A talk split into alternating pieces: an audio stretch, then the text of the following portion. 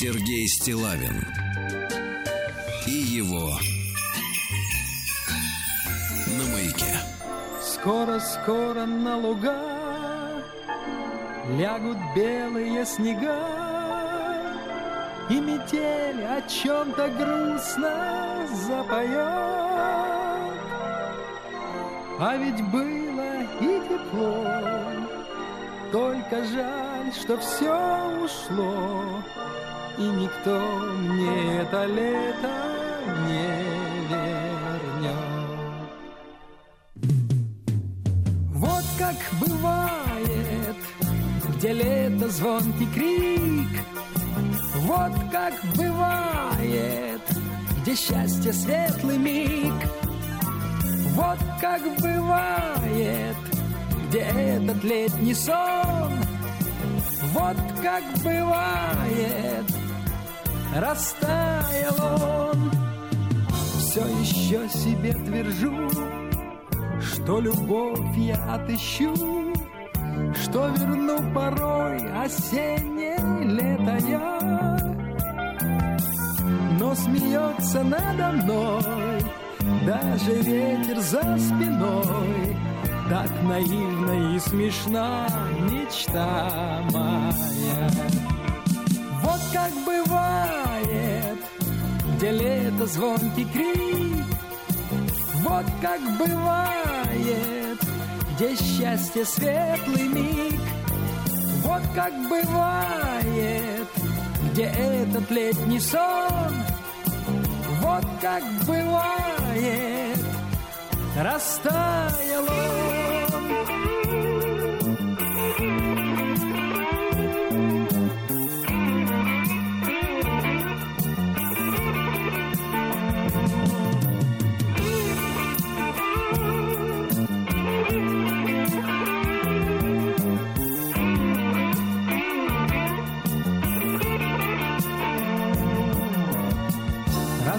Разлетевшись по кустам, потерялся птичий гам, Лишь остался в чаще листьев стылый шум.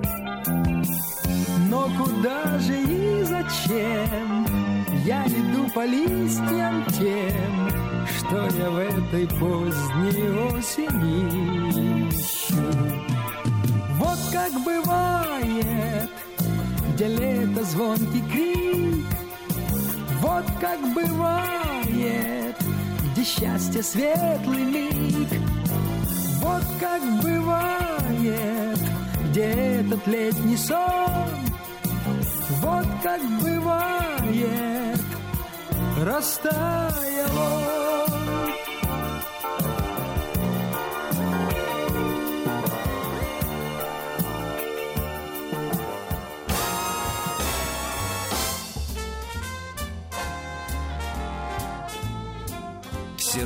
Стилавин и его друзья.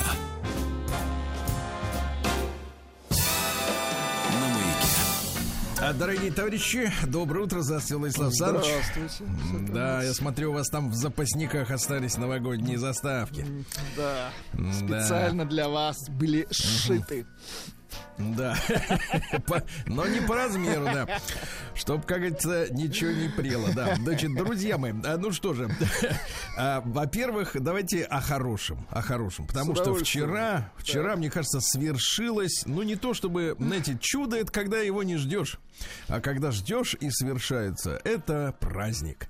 Вот, потому что вчера э, правительство, как вы знаете, дало указание э, ведущим средствам массовой информации, Минпросвещению, Минцифры, э, ВГТРК, другим телеканалам, насытить программы своих телепередач, значит, соответственно, э, программ, передачами, извините за тавтологию, или кинофильмами, а лучше и тем и другим, с э, пропагандирующими семейные, традиционные, классические, нормальные, если вам, вам так хочется, ценности. Ну, наконец-то. Вот на, наконец-то. насытить патриотическим, э, значит, соответственно, э, кино. А то уж истысковались, Сергей Валерьевич. Да-да-да. Вот. И, соответственно, э, э, я вчера у себя в телеграм-канале Стилавин Туды объявил, бросил клич, э, чтобы помочь нашим коллегам, старшим товарищам, да, чтобы не тратить лишнее время на составление списков любопытных фильмов, которые соответствуют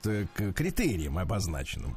И вы знаете, несколько сотен, так сказать, упомянутые нашими с вами слушателями, читателями фильмов. Друзья мои, вы можете ознакомиться со списком. Там очень много, конечно, э, картин э, фигурирует, э, ну, не, не хочу сказать банальных, но понятных, да?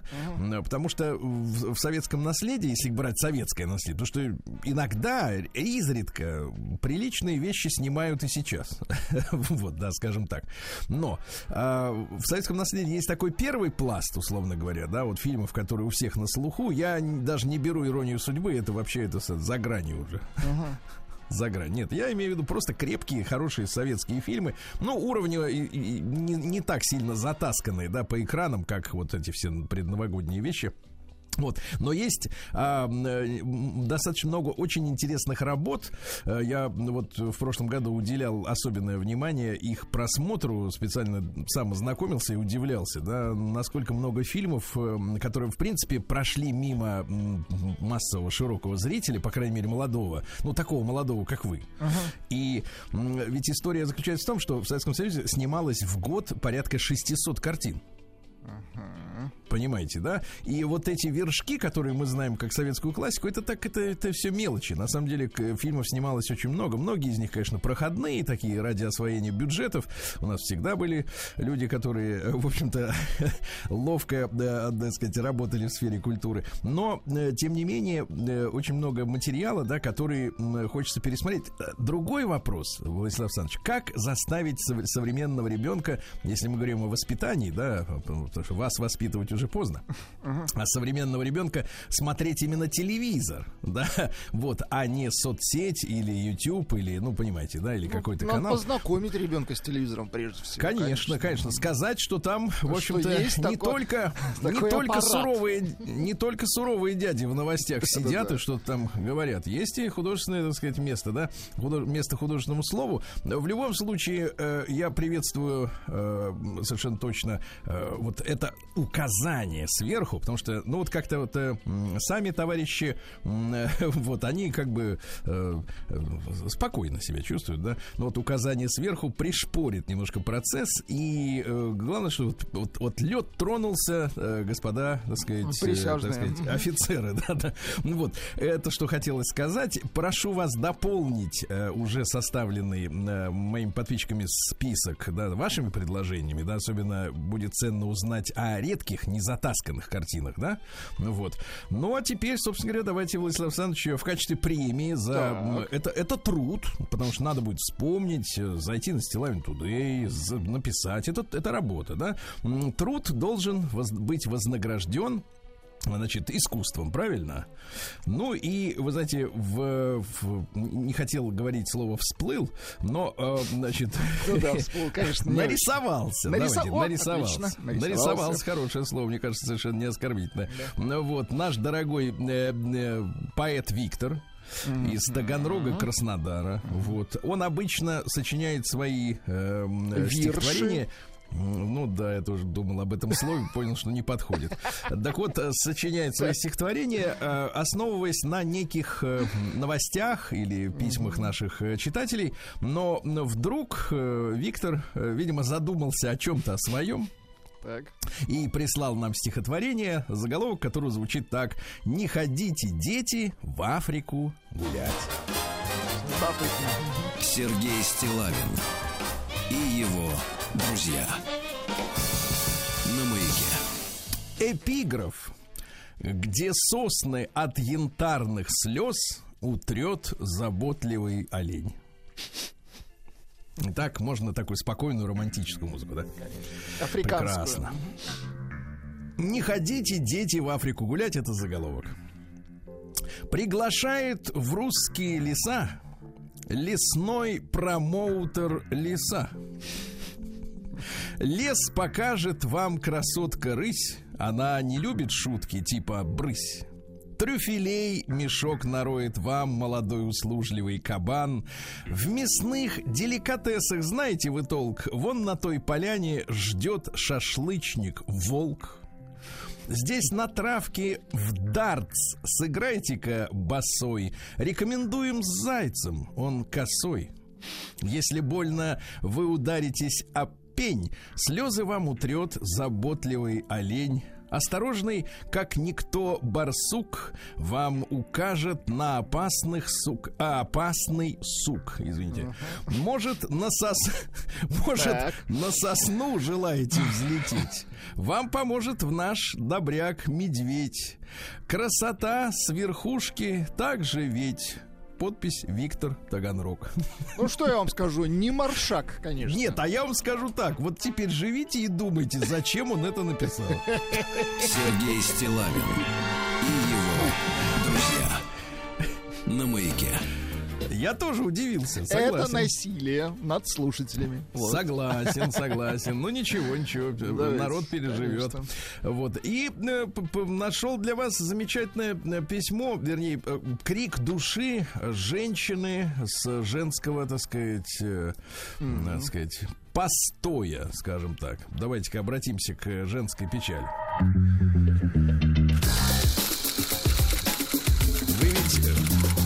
Так, обладаете эмпатией? возможно. Приемная нос. Народный омбудсмен Сергунец. Всем привет! Так. У мужа примерно полгода назад появилась любовница. Он начал под разными предлогами задерживаться с работы. Со мной почти перестал заниматься сексом и стал другим человеком. Стал каким-то наглым, раскованным. Появились новые друзья. Я ему не, выска... не высказывала свои претензии. Потом эта нахалка начала уже звонить ему, когда он дома. Он расплывался в улыбке и уходил в другую комнату поболтать с ней. Я вначале не сильно беспокоилась, когда все это началось. Ну, какой мужчина не изменяет? Ну а вот за всех-то не надо так вот огульно, да, Сергей Валерьевич? Э, По всем размазывать. Да, вот да, это. да. Ну говорите за своего мужчину, в чем дело? Э, Посмотрите, какая наглость, а. Конечно, что это. Я вначале не сильно беспокоилась, когда все это началось. Ну, какой мужчина не изменяет? Но потом эта мадам перешла все границы. Так. Муж сначала тоже пытался не палиться. Розы мне дарил каждый раз, когда возвращался поздно. Телефон от сообщений чистил. А в последнее... Такой вот телефон чистил, как будто наган, знаешь, Да, вот да, про- да, это, да. шомполом таким там ствол. От про- пороха чистил. Мгм. про маслом специальным, оружейным, да. Ну вот. В- в- телефон от сообщений чис- чистил, а в последнее время уже по барабану. Я залезла в его телефон, прочла их переписку. Она его уговаривала провести выходные вместе. Он согласился и сказал, что что-нибудь придумает. Потом я вычислила... Тут детектив, Владислав Александрович, детектив. Потом я вычислила ее ВКонтакте. Я была ужасно разочарована, подавлена. Я предполагала, что моя соперница эффектная, сексуальная блондинка. В скобках муж тащится от блондинок. Я и сама блондинка. А оказалось, что его любовница толстая, рыжеволосая бабища, старше его на пять лет. Ай-яй-яй-яй. Я была в ауте. Почему она? Вот, вот вопрос отличный. По добинским стоп- стопам, да? Почему она? Вот какой вопрос. Ты понимаешь, возникает у женщины. Конечно, может, она вытворяет немыслимое в постели, но я знаю своего мужа, он еще тот эстет, любит высоких, стройных блондинок а-ля Шарлиз Терон. Вот-вот. А тут рыжая, жирная, стареющая бабень. Она проводит тренинги самопознания и саморазвития и прочей лабуды. А мой муж всегда этим увлекался. Опаньки. Слушайте, Понятно, муж что- увлекался тренингами, Сергей Валерьевич. А, Ну, это- саморазвитие. ага. Понятно, что на этой волне они и познакомились, и сблизились, но как вообще у него вот это вот на ней... Вот. Я не хочу выяснять с ним отношения, очень люблю его. Была уверена, что скоро эти отношения завершатся, но она звонит ему по пять раз, когда он дома. Она же знает, что сейчас я дома. Я хр- от ее наглости. Может ей написать, чтобы оставила нашу семью в покое? И как эхо в горах разлетается, а? Ты представляешь? Жирная, старая, Влезла в семью. бабень. Ужас, как живут люди. Порадуйтесь, что вы живете не так, товарищи. Вот и. Отвратительно. Да, вот так. да. Прием корреспонденции круглосуточно. Адрес стилавинсобакабк.ру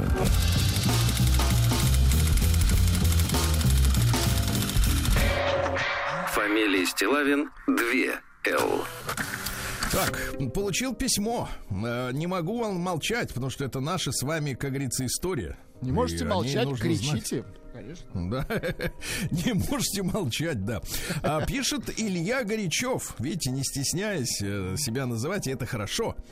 А, письмо такое. Сергей Валерьевич, здравствуйте. Не могу не обратить вашего внимания на новые факты о дуэли Пушкина с Дантесом. Сразу скажу, что никаких подтверждений я этим данным не обнаружил. Еще бы, столько лет прошло. Скоро Жаль. 200 лет. Там, значит, посмотрел фильм. Он фильм посмотрел, Ах, вот документальное расследование. информация. Да, и человек делится с нами, потому что, знаете, некоторые вот действительно берут, вот и я, вы понимаете, да, почтовый ящик мой ломится от сообщений, и там очень много э, ссылок, например, на какие-нибудь видео.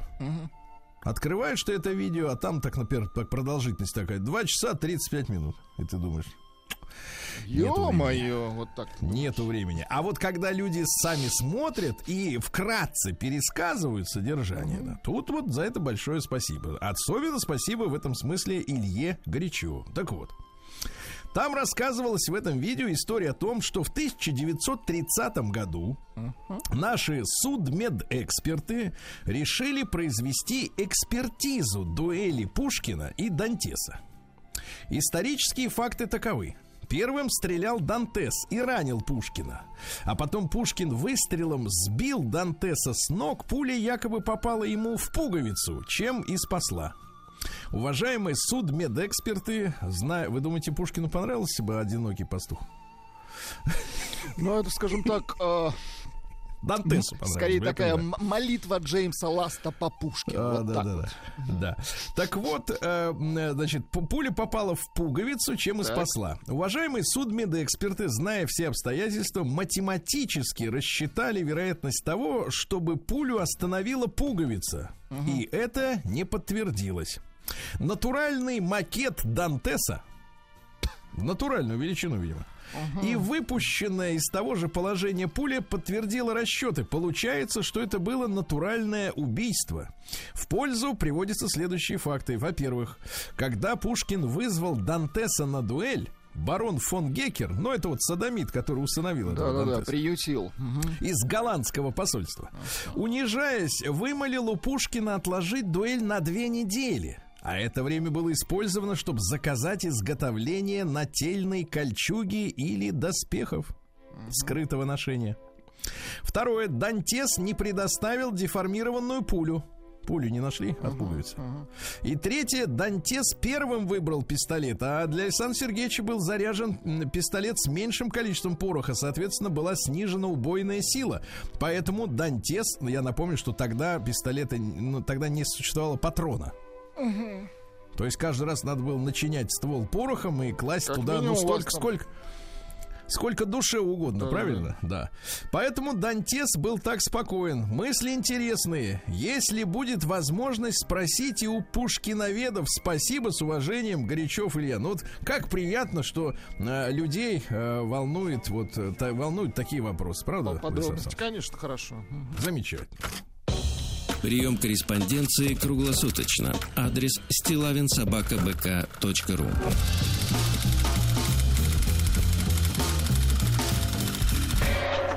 Фамилия Стилавин 2 Л.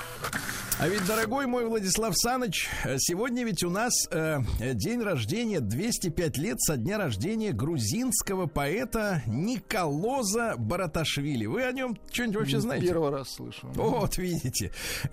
Думаете, последний? Нет. Так вот, э, значит, смотрите, история такая. История очень интересная. Это, как вы понимаете, мужчина, живший в, э, в 19 веке, да, вот, э, любил э, княжну Екатерину Чевчавадзе. Ах, любил, вот не, кто ra- это. неразделенно любил, неразделенно. То есть он любил его, соответственно, нет. Ему не- И м, интересно, что эти стихи свои он писал на грузинском языке. И в Российской империи они были неизвестны. И только при советской власти, а особенно благодаря Борису Пастернаку, Так. его стихи э, перевелись, как говорится, на русский язык, э, и вот, соответственно, полюбились, и, э, так сказать, вот я вам немножко почитаю. Любовная лирика, да? Давайте. Ну вот, пожалуйста, такое, например. Мужское отрезвление неизменно. Красавицы, как вы не хороши, очарование внешности мгновенно. Краса лица, не красота души. Печать красы, как всякий отпечаток, когда-нибудь сотрется и сойдет. Со стороны мужчины недостаток. Любить не сущность, а ее налет. Природа красоты иного корня, и вся насквозь божественно до дна, и к этой красоте, как к силе горней, в нас вечная любовь заранена. Та красота сквозит в душевном строе и никогда не может стать стара, навек блаженны любящие двое, кто живы силами ее добра, лишь между ними чувством все согрето, и если есть на свете рай земной, он во взаимной преданности этой, в бессмертной этой красоте двойной. А? Ну, красиво, да. Ну, чудесно, да. Или вот, например, такое вам понравится, я думаю. Головку ландыша качает бабочка, Цветок в движении, на щечку с ямочкой, Сережка с камушком ложится тенью. А? Знаете, про такие стихи говорят «милые», Сергей Валерьевич. Вот, ну, про глаза с туманной поволокой не буду сегодня. Не надо, все-таки утро, да? Да, или, Люди- например, люди как едят. змеи локоны твои распались по ниве счастья по твоей груди. Очень хорошо, мне Очень кажется, хорошо, правда? да-да-да. Очень хорошо. Почитайте на досуге, дорогие товарищи.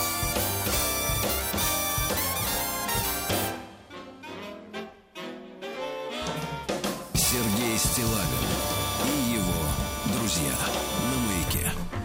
Дорогие товарищи, сегодня у нас 27 декабря. Сегодня день апостола и евангелиста Иоанна. Да, вот. Дело в том, что в Откровении Иоанна Богослова написано о четырех животных, которые вот находятся у трона Господа, да.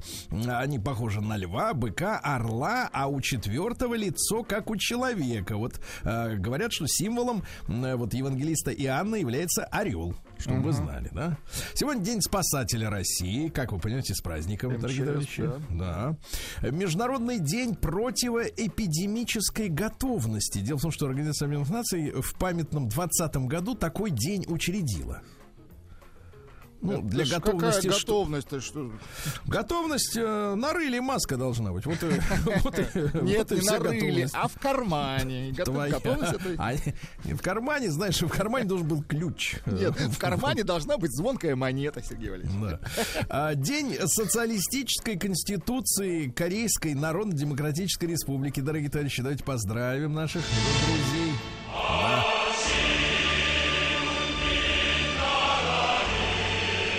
Красиво. Да, и мне хочется встать, честно говоря. Так вот, э, какие замечательные статьи. Э, например, вы знали, вот смотрите, нам все время рассказывают там через южнокорейские средства массовой информации, которые считаются достоверным источником э, жизни в Корее Северной, да, они там все рассказывают, что людей в клетках держат, что их там из пулеметов расстреливают, ну, всякую ересь вот эту пишут. Так вот, статья 25 корейской, северокорейской конституции отменяет налоговую систему. А? Американскую? Свою! Свою! А вы, вы знали об этом? Нет. Нет налоговой системы в Корее. Конечно, А? знал. Да слушайте, это все знают. 31 статья. Граждане КНДР трудятся с 16 лет. Вот. И очень хорошо, да-да-да. Вот, э, что у нас еще интересного? Э, Статья 79 предоставляется убежище иностранным гражданам э, в этой стране, которые сражаются за мир, за демократию, за национальную независимость, за свободу научной и культурной деятельности. Вы у нас деятель культуры. Ну, как Так вы, что да. для вас, для вас, в принципе, готово убежище. 83 статья. Труд является священным долгом и дело, че- делом чести гражданина. Очень хорошо. Да, замечательно. Э, Сегодня день вырезания снежинки из бумаги. Ну, да. Для тех, у кого не дрожат руки, Для тех, есть у кого время. бумага есть, да. Да. День «Сходи в зоопарк». Сегодня день такой называется. «Сходи в зоопарк». День соблазнения. Ну, этим искусством, в общем-то, наделены немногие. День «Шиворот на выворот». Вот. И сегодня Филимонов день. Дело в том, что, друзья мои, Филимонов день, кикиморы, ехидны, нетопыри. Это все это... Вы видели, как они выглядят, эти э, Ну, конечно, демоны там, эти? чё. Да. Ну, Конечно, в каждом автобусе таких полно, да? Так Вы на улицу выходили. Конечно, выходил. Там таких нет. Поэтому поклеп на людей. Так вот, соответственно, э, э, Что хороших? Да. хороших хозяев, у которых в доме всегда чистота и порядок, вот эти ехидны, кикиморы и нетопыри не беспокоили. А у кого Обходят б- бар- стороной, понимаю. а у кого бардачок, те, к тем, так сказать, и жалуют, да. Ну и что надо было сделать? Э, Предсказывали погоду на февраль. Как сегодня, так и в феврале. Вот и все. Сергей Стилавин и его друзья. Друзья мои, в 537 э, году торжественно освящен собор Святой Софии в Константинополе, понимаете, да? И еще после этого тысячу лет он был христианским храмом православным, ну вот, пока, так сказать, вот не случилась оказия, да. В 1571 году Иоганн Кеплер родился астроном, открывший законы движения планет. Ну, есть у нас к нему вопросы, как он их там открыл. У меня есть к движению планет следующий вопрос. Ну-ка, давайте, Вот смотрите, дорогой Владислав. Ну-ка. Ведь у нас, смотрите, нам говорят, что атом, да, вернее, нет, молекула это как бы вот модель Вселенной. То есть там в центре ядро, типа звезда, да, а вокруг крутятся эти электроны. Нет, нет, не в молекуле, в атоме именно, да, в, в атоме есть ядро, и вокруг крутятся, так сказать, вот эти вот электроны. А э, вот если посмотреть на Солнечную систему, в Так. центре Солнца, да, как ядро, но планеты-то все крутятся в одной плоскости. Вот в атоме-то они хаотические, то есть они по-всякому. Ну, у нас понимаете, да, такая молекула. У другого Солнца другая молекула. Ну, что вы привязались? Не, Ага. меня интересует, почему планеты крутятся в одной плоскости. Вот это у меня Слушайте, вопрос. не лезьте туда, куда вам не положено. Лучше. Думаете, поломаемся, да? Конечно, и так еле работает. Давай. Так ей на последнем издыхании пашут, да, я понял. В 1654-м Якоб Бернулли родился швейцарский ученый, э, математическим анализом занимался и теориями вероятности, но они все были картежники, естественно, да. Вот, их очень интересовало, как выиграть в казино. Э, Вот, ну, вот это тоже туда же лез. Э, Вот, в 1762-м Михаил Богда- Богданович Барклай де Толли родился. Вообще он Михаэль Андреас. Почему он вместо Андреевичем э, стал Богдановичем, загадка. Он вообще шотландско-немецкого происхождения, естественно, да. А э, герой 1812 года, и вот трагическая история, в 1818 попросил отправиться в Германию полечиться на минеральных водах. Так. Ехал, ехал и в Калининградской области помер. Вот так, не Печально. доехал, да. В 1773-м Джордж Кейли родился, английский ученый, изобретатель, э, который еще в 19 веке описал принципы полета планера и самолета. Ну а Молодец. какие там принципы-то у них? О. Дальше и выше основные принципы Я понял вас, да. Все, достаточно. В 1700... Я вас буду гасить так же, как вы меня с планетами. Не хотите дискуссию открывать? Не позволю, хорошо. В 1793 году Александр Гордон Лейнг, это шотландец, исследователь Африки и первый европеец, который обнаружил древний город Томбукту. Томбукту или Тимбукту. М, Вот, э, его ранили в стычке с туарегами, это самые такие воинственные товарищи в пустыне. Кстати, что интересно, вот я тут э, прочел материалы, ведь представляете, на, светлой памяти Муаммар Каддафи, ливийский лидер, Так. он э, туарегам приплачивал э, конкретной звонкой монетой, чтобы они через Сахару не пропускали э, беженцев африканских к побережью, чтобы они потом в Европу, э, э, так сказать, лезли. Интересно. Мгм. Убрали Каддафи. И полезли. бабки. Ба- и полезли, потому что туарегам никто не платит. Они, Понятно. соответственно, чем мы тут будем? За, за, за бесплатно, что ли, всех тормозить этих всех? Вот. В 1822 с 200 лет назад родился Луи Пастер. Это химик, который придумал пастеризацию. Ну, не скромно, конечно, своим именем, да, называть процесс. Ну, тогда так было э, принято. Для уничтожения вредных организованных ферментов он предложил прогревать вино. Ты слышишь, он вино делал. Вино прогревал. М. Вот он-то, мы-то думаем, что молоко, а он-то с вином работал, понимаете? Он, вот в чем прикол-то. Нас обманывали все это время. Нам говорили, молоко, а это вино на самом деле. Так вот, Кипятил предложил вином. прогревать винишко до 50 градусов Цельсия. Так. Ну вот это и есть пастеризация, а вовсе не молоко. Понимаете? Вы греете молоко, да, вино-то? Вино теперь буду греть, что же делать? Ну И водку греете, все греете. Не дай бог отравиться. какая мерзость. Да, да, да, да. Чем горячее, тем лучше. Да, да, да. 50 на 50, как. Да, вот сделал еще одно открытие, кстати. Он нашел, что существуют организмы, которые могут жить без кислорода. Потому что считалось, что если ты живой, так ты обязательно дышишь. Да-да-да. А эти, значит, организмы называются анаэробными, то есть они наоборот, им кислород не нужен. И это микробы, которые вызывают масляно-кислое брожение. И вот размножение таких микробов может вызывать прогорклость вина и пива. Мгм. Понятно. Горчит так, знаешь, отвратительно. Ну, да. Дальше. В 1832-м Павел Михайлович Третьяков, наш меценат, родился он в купеческой семье, э, торговал, причем хорошо торговал, да, построил бумагопредельные фабрики, там несколько тысяч человек работало. Состояние его на момент смерти э, оценивалось почти в 4 миллиона рублей, ну, тех дореволюционных русских рублей, это гигантские деньги. На нынешние деньги, я думаю, что миллиарды. Миллиарды, конечно. Мгм. Естественно, да, миллиарды. Э, Завел себе от скуки, как говорится, га- галерею. Так. Мгм. Вот, И а потом, потом я презентовал. Молодец. Да, да, что ему большое спасибо. Понял, что у гроба карманов нет. Да. Не Нет, все врубаются. У гроба галереи нет, Сергей. Да, в 1845 году доктор Кроуфорд Вильямзон впервые использовал при родах анестезию, да? Вот такая вот история. И в 1848 Джованни Батиста Пирелли родился, итальянский промышленник, который 150 лет назад основал одну из первых в Европе фабрик по производству резины. И уже в конце 19 века они начали производить автомобильные шины. Вы знаете, что м, э, есть у них такой, у Пирелли был, вернее, некогда классный пиаровский ход. Они вот как раз ко дню рождения своего основателя выпускали знаменитый календарь Пирелли.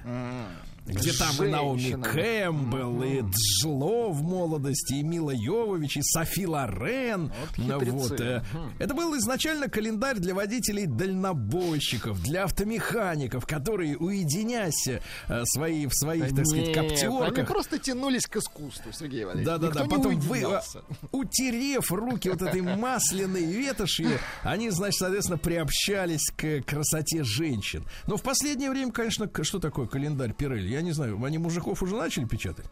Без понятия. Там какая-то история была, что сейчас мы печатаем старых каких-то вот людей, потом еще кого-то. Когда трансы-то уже пойдут там, не знаю. Не к ночи помянут. Прости, Господи. Да. А в 1871 в лондонском хрустальном дворце состоялась первая всемирная выставка котов. Хорошо. Вот. А в 1901 году родилась Мария фон Лош. Фон, это значит и из графских, так сказать, товарищей этих самых. Из, из Фон, князьев, фон графьев. вранье, в смысле? Ложь, э, ше, ша на А, конце, понятно. да. Ба- Марлен Дитрих родилась. О. Марлен Дитрих, конечно, женщина, которая, ну, представьте, я вот, честно говоря, вот, вы знаете, вот те ухищрения, на которые женщина идет ради красоты, они у меня вызывают панический ужас. Они себе вырывают восьмые зубы. Это, вот это Дитрих, так сказать, вырвала себе ребра. Понимаете? Красота требует. Вставляют себе в себя, в грудь, там еще куда-то, еще какие-то химию какую-то. И, и вот так вот со- над своим телом издеваются, что я, мне страшно. Бедная Слушай, если женщина со своим телом это творит, я представляю, что она может сделать с нашим, Владик. Ужас. Да не дай бог. Значит, цитаты какие? Давайте. А, почти все женщины стремятся переделать мужчин. А когда это им удается, они теряют к ним интерес. Ну, вот этот закон жанра, Прекрасно. да? Ну, смотрите, время идет, а у меня, так сказать, лучшая ситуация не Люди становится. не да? меняются, да? Да, к сожалению. Дальше. Э, э, э, Некрасивым девоч, девушкам легче вести скромную жизнь. Вот. Э, Страна без борделя, что дом без ванной комнаты. А? Ишь ты. Ага. Отвратительно, да. Отвратительно, согласен. Вот в любви невозможно оценить, э, отличить, извините, победу от капитуляции. Видите, когда? Да, или, например, женщина, вот на заметку нашим женщинам, а то говорят, что мужики наши по дому делают мало слишком. Женщина не должна требовать от мужчины мыть посуду. Ведь когда она влюбилась в него, он не стоял возле мойки. Я смотрю, Да. она тертая калачиха. Конечно, и пусть учатся у нее, пусть, у- пусть все ребра ломают себе, да. Значит, э, держи язык за зубами, если не можешь предложить что-то взамен того, что тебе не нравится. Ясно? Вот это хорошо, да. Нежность – лучшее доказательство любви, чем самые страстные клятвы. Нежность, понимаете? Ну и, наконец, парочка хороших. Каждый мужчина больше интересуется женщиной, которая интересуется им, чем женщиной, у которой красивые ноги. Хорошо. И, наконец, друг – это тот, ко- кому ты можешь позвонить в 4 часа утра. У вас есть... э, Ну, сейчас видите, какая Ну, интересная я, история. видите, проблем, да, просыпаюсь в 4, да, и все мои Нет, друзья проблема тоже в другом, проблема в другом, что, в принципе, сейчас телефоны на ночь отключают. Подлецы, звони, да, не да. звони, нет, не ответят. Да лампочки! Дорогие друзья, э, сегодня э, с, особенным, с особенной теплотой хочется вспомнить человека, я думаю, что меня сейчас вы поймете, даже вы, Владислав Александрович, потому что в 1608 году родился Василий Филиппович Маргелов, или дядя Вася, ВДВ это войска дяди Васи, да, в- великий человек, да, который создавал и, и сам прыгал десятки раз, командующий ВДВ в 50-х годах, затем все 60-е, 70-е, генерал армии, герой Советского Со- Союза. Один только эпизод из э, его жизни, когда в январе 76 года впервые в мировой практике э, десантировали с самолета э, э, боевую машину десанта. Ну, то есть это вот бронетранспортер Да-да-да. специальный, да. Обычно вся техника с самолетов, они на, на, на нескольких парашютах, естественно, планируют, э, сбрасывается без экипажа. А здесь была невероятная операция, да, конечно, невероятно опасная, потому что впервые в истории конечно. внутри находились два офицера. Во-первых, подполковник Леонид Иванович Щербаков, а во-вторых, майор Александр Васильевич Маргелов, сын дяди Васи. И из-за ограниченности внутреннего пространства внутри машины э, невозможно было взять с собой парашют на всякий случай. Ну, то есть, если что-то пойдет не штатно, ну, понимаете, не раскроются, м, парашюты. Надо же тогда вылезать и прыгать. Они не взяли с собой парашюты. И Василий Филиппович во время десантирования собственного сына, он находился на командном пункте, и у него был в кобуре заряженный пистолет. Он готов был застрелиться, если сын погибнет. Но, Да, вот вот, э, мужчина, но ага. это был настоящий подвиг, и обоим офицерам присвоили звание Героя России, конечно, они благополучно приземлились. В 1915 году Уильям Хауэлл Мастерс родился. Это американский акушер-гинеколог и сексолог. Слушайте, вам нужно посмотреть на вот морду этого человека. Потому что, Что, с всю ней не так, Сергей Олегович? он всю свою... Нет, просто надо понимать, что в как... Уильям Мастерс его фамилия. Потому что он вместе с женой 22 года изучал женский оргазм. Какой... Но с каким, но с каким лицом? отдавал этому, но да. с каким лицом он изучал, это, конечно, по, по- по- блестя, блистательно просто, да. А в 18 году э, Виталий Васильевич Федорчук родился, председатель КГБ, он управлял организацией с мая по декабрь 82 года. Ну, вспоминают, так сказать, его э, не очень позитивно. Он, нач- он начал с того, что заставлял сотрудников на работу в форме ходить. А вы знаете, что, э, как бы, конечно... Светиться им не стоит. Да, не, ну у комитета, естественно, есть форма, да, uh-huh. и э, голубые просветы, которые можно, если не знать э, точно, можно попутать с летчицкими. То есть у летчиков они синие, а у э, КГБ были чуть голубоватые, да, просветы на погонах. И вот он их заставлял ходить в форме. А те говорят, да мы же, мы же секретная служба, как можно нам... Потому что ЦРУшники в форме ходили, ну, представляете, да? Да? Да. Ну, в общем, как-то так. В 1921 году Сергей Николаевич Колосов родился, кинорежиссер и сценарист. Э, ну, вот «Операция Трест», Uh-huh. Такой фильм, да, вы, естественно, смотрели. Ирина Сергеевна Бржевская в 29-м году родилась. Она на радио записала в Советском Союзе около 400 песен, а супруг у нее был трубачом. Вот Неплохо. Уехала в знойные степи, ты ушел на разведку в тайгу. Ой. Надо мною лишь солнце палящее светит, над тобою лишь кедры в снегу. Ну, какой чистый, прекрасный голос, да. Владислав Александрович, да? да? Вот угу. даже мысли нет о том, что человек с таким голосом может быть замешан в каком-нибудь гламурном, например, скандале. Или а? в махинациях, да? Ну, что вот так когда? Ну вот, или мужей меняет постоянно, да, как вот сейчас вот. Что не певица, что то, ну, ну а? Да, в 29 году на заключительном пленарном заседании Всесоюзной э, конференции аграрников-марксистов, то есть э, сеять можно с марксистской позиции. Только убежденные а, Иосиф, аграрники, да. да. Иосиф Виссарионович произнес речь к вопросам аграрной политики в Советском Союзе, э, в которой теоретически обосновал необходимость коллективизации Иначе, говорит, не прорвемся. И выдвинул лозунг от политики ограничения эксплуататорских тенденций кулачества к политике ликвидации кулачества как класса. Ну, в принципе, вот смотрите, история Польши той же, например, да, которая лишь после Второй мировой войны стала социалистическим государством, да, там у них был Гамулка, Угу. Помните, да, антисемиты и все остальные там дела. Он, э, например, не создавал колхозы. И в итоге Польша постоянно переживала кризисы отсутствия еды, потому что частные маленькие фермерские хозяйства большую страну прокормить не могут. Ну, производительность меньше была, да? Не та, да, история. Ламара Чкония в 1930 году замечательная грузинская певица. Есть у нас вот, э, так сказать.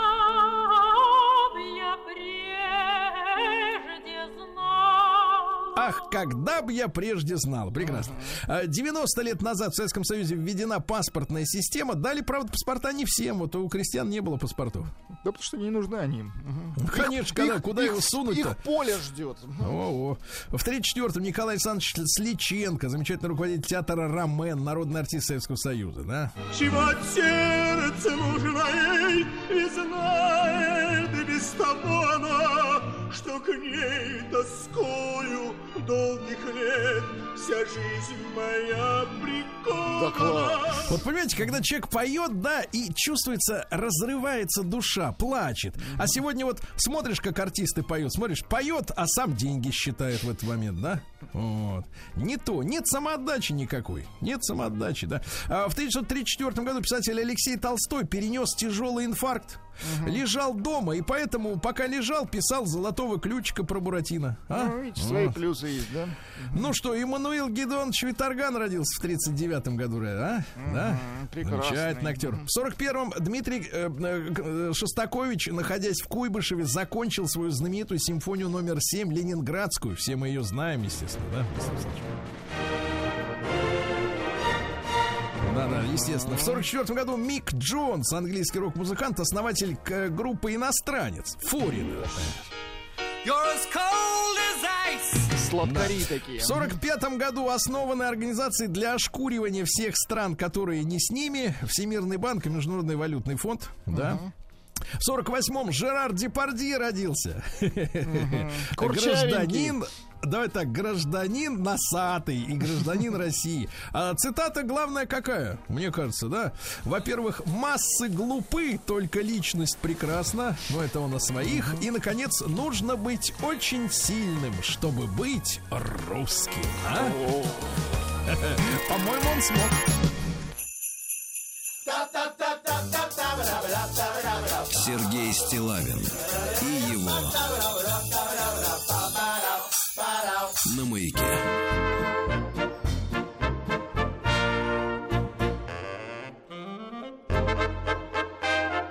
Last Christmas I gave you my heart, but the very next day you gave it away.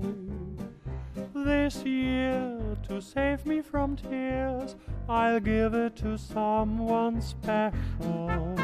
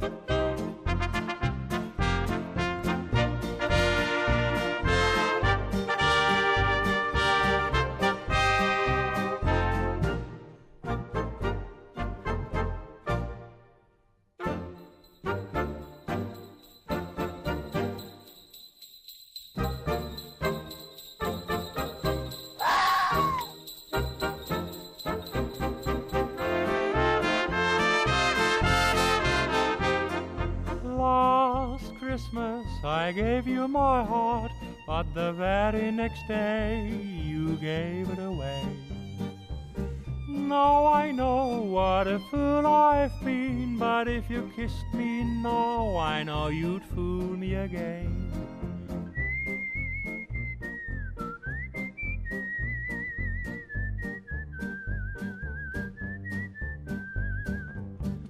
This year, to save me from tears, I'll give it to someone Сергей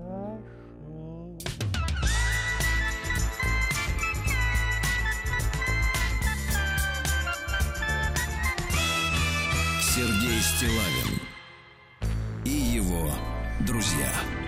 Дорогие товарищи, ну что, в Москве э, предсказывают, я, я так говорю, предсказывают, то, что Предсказатели. Так, предсказатели предсказывают массированные снегопады, и даже специалисты говорят, что вот это чередование э, оттепелей и снегопадов может привести к тому, что крыши начнут ломиться. Ничего себе. Да, да, да, вот такая вот история. Осторожно, товарищи. Э, Плюс, э, вернее, минус, конечно, минус 5, там минус 7 сегодня в столице. А как в Кызыле? Сергей Ильич, очень скучно. Минус 19.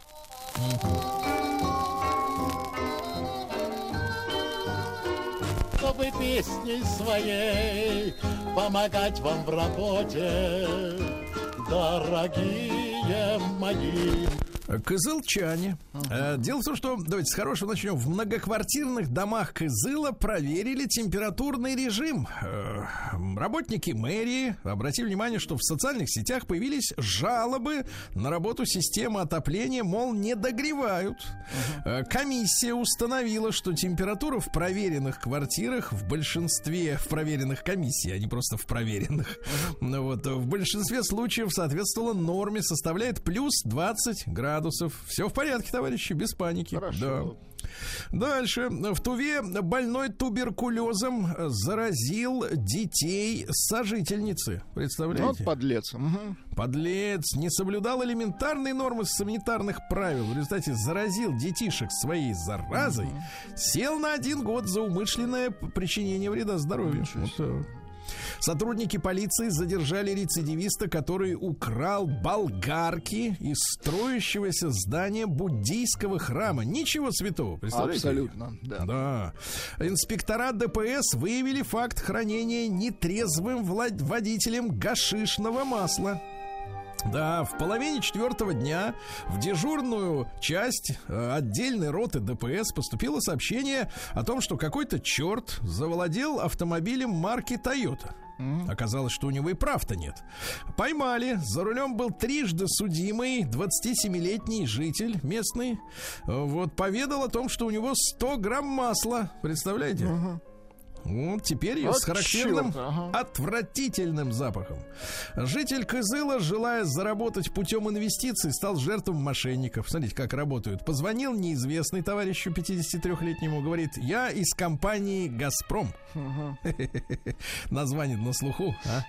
И в течение месяца товарищ вкладывал денежные средства, а когда решил вынуть, то оказалось, что 80 тысяч не вынимаются Как никак. с куста. Да. Мгм.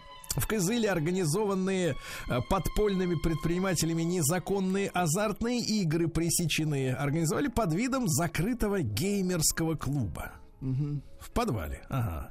А В Кызыле сотрудники полиции задержали подозреваемого в краже портативного гаража. Знаете, что есть такие? Портативный гараж передвижной. Мгм. Нет, не передвижной, а свертываемый. Вот 22-летняя горожанка говорит, нет гаража. Оказалось, что 20-летний ранее судимый, а нет, ранее не судимый, а теперь судимый, в состоянии алкогольного опьянения проходил мимо машины, да и э, стыбрил автотент. Автотент, да. Ну и а давайте о хорошем. Во-первых, пропал мужской горнолыжный костюм из магазина за 5000 рублей.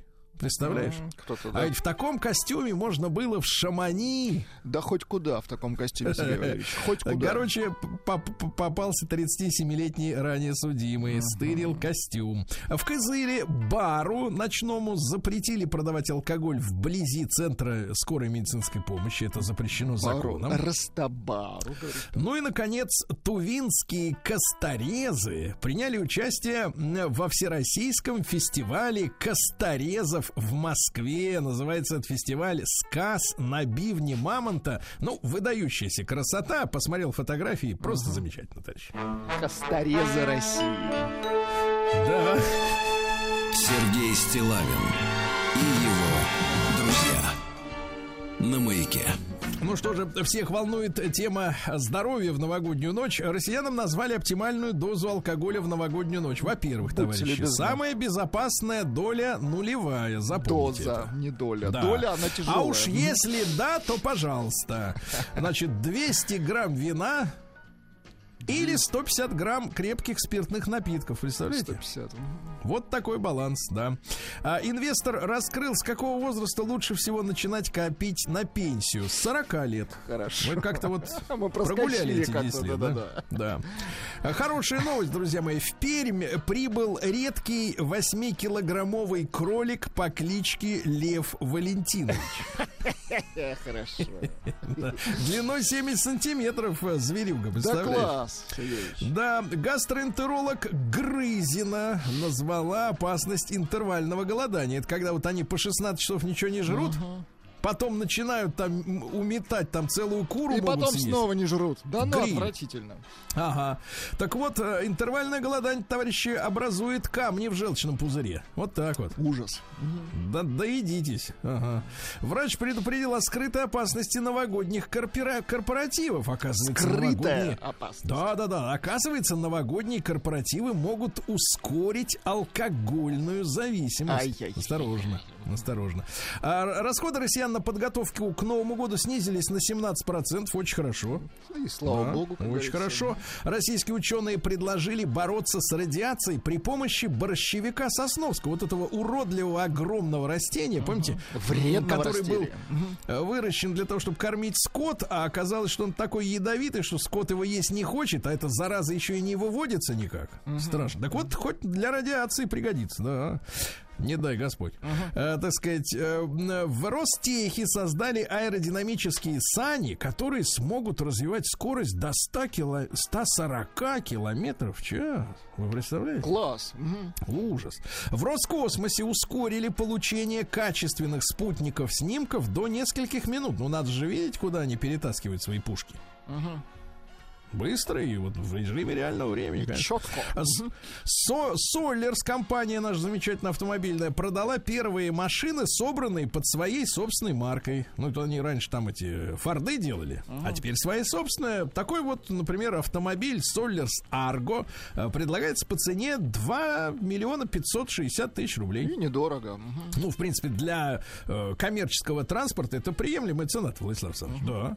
А названа неожиданная причина отсутствия новогодних новогоднего настроения у тех, у кого нет, а уже пора. Так. Э, Это гормональный сбой, товарищи. Это вот шалит щитовидочка вас, шалит, да. Роскачество признало более половины пресервов из сельди небезопасными продуктами. Сельдь в масле, да, дрянь какая-то там лежит внутри. Ай-яй-яй, Да. аккуратнее.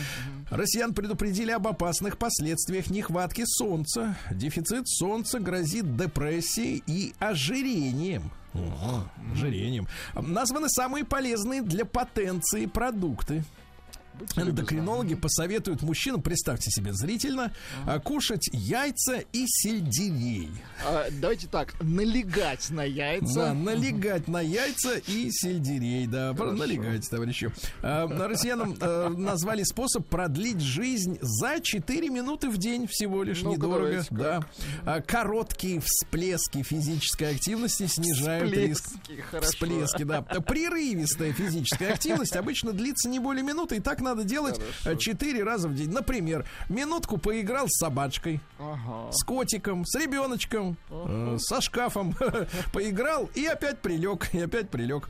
А в Челябинске распечатали на 3D принтере памятник лабораторной крысе. Ну, замечательно. Тоже хорошо. А Юрий Эдуардович Лоза признался, что новогодние корпоративы проходят мимо него. Нет, Юрий Эдуардович, это вы проходите мимо этих сборищ. Давайте Эдуардович сборищ, признался, да. что у него больше нет песен.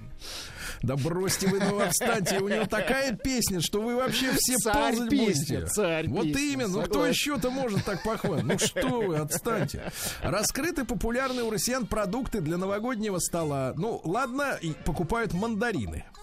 Правильно. Ладно, майонез, но они же метут газировку, представляете? А вот это плохо. Газировка, да, это плохо.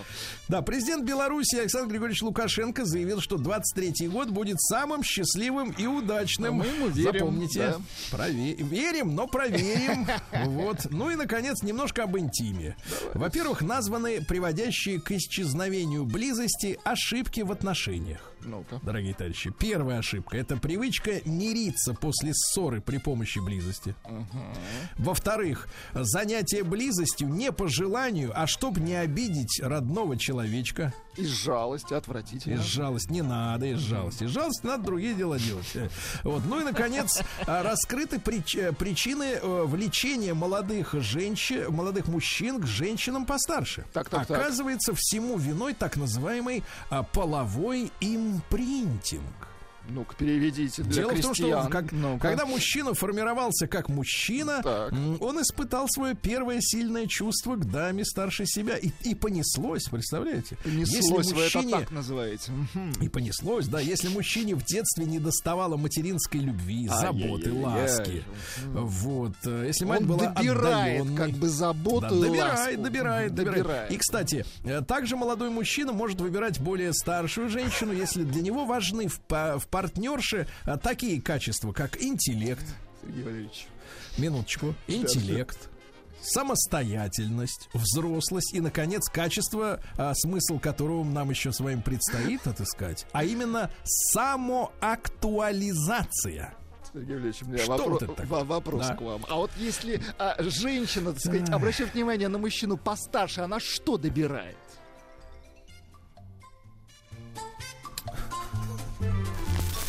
Я вам показываю, вы просто не можете понять это. Так испорчено.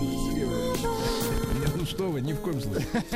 А, про женщин немножко. Внучки Чарли Чаплина, э, Уна Чаплина, заявила, что необходимо прекратить идеологическую войну с Россией. Сыграла э, роль, получила бабки в новом британо-американском шпионском фильме.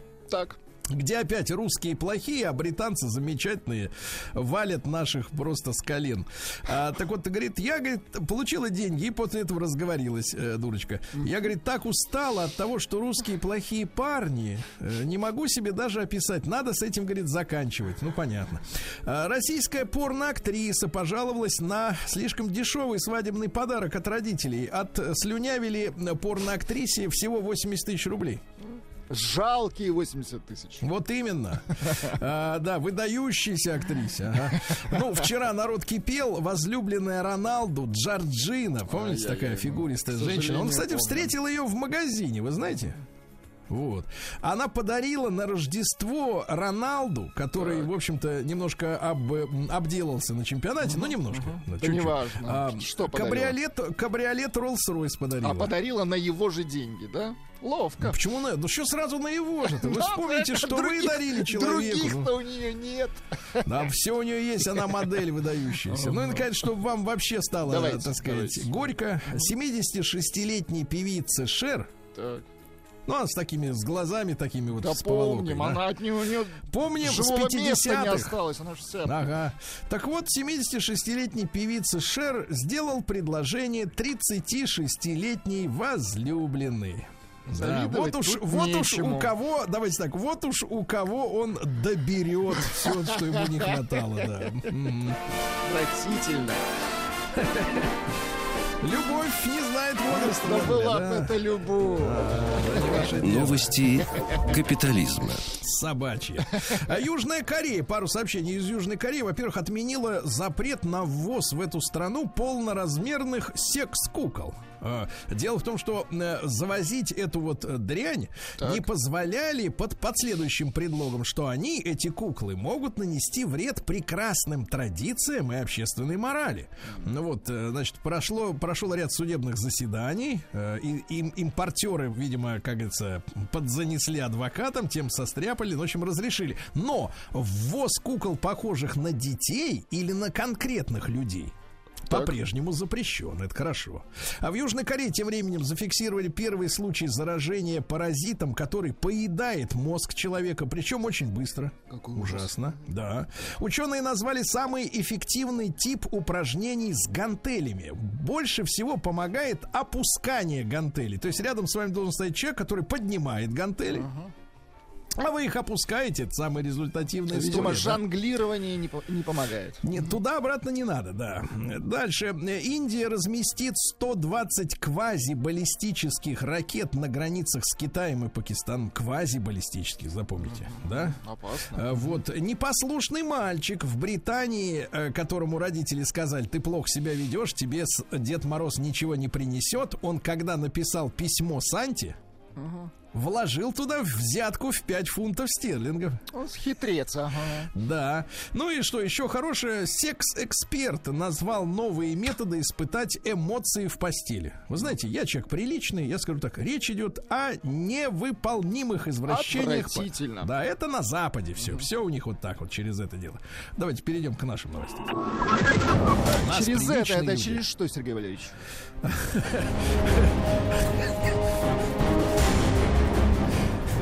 Через границу.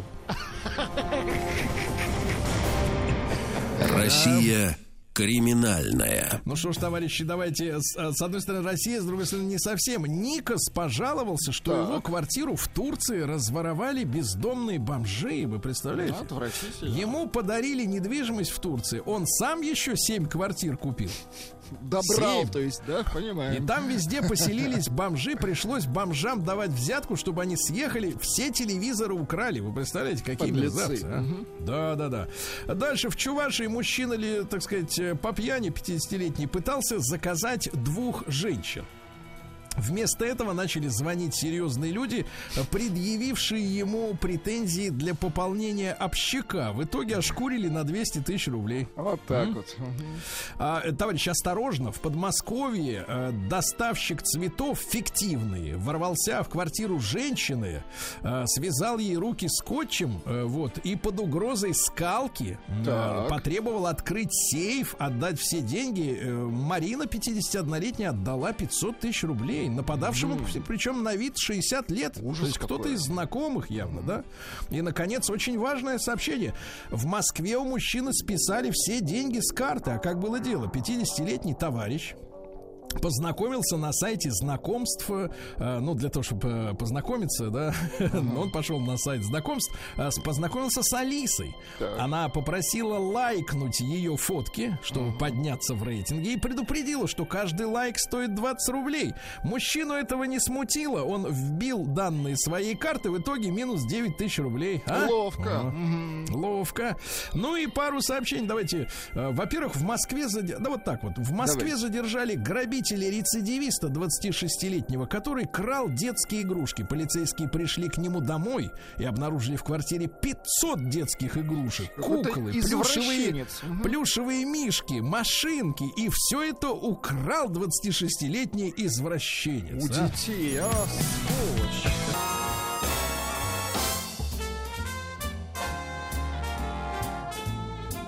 Сергей Стилавин и его друзья.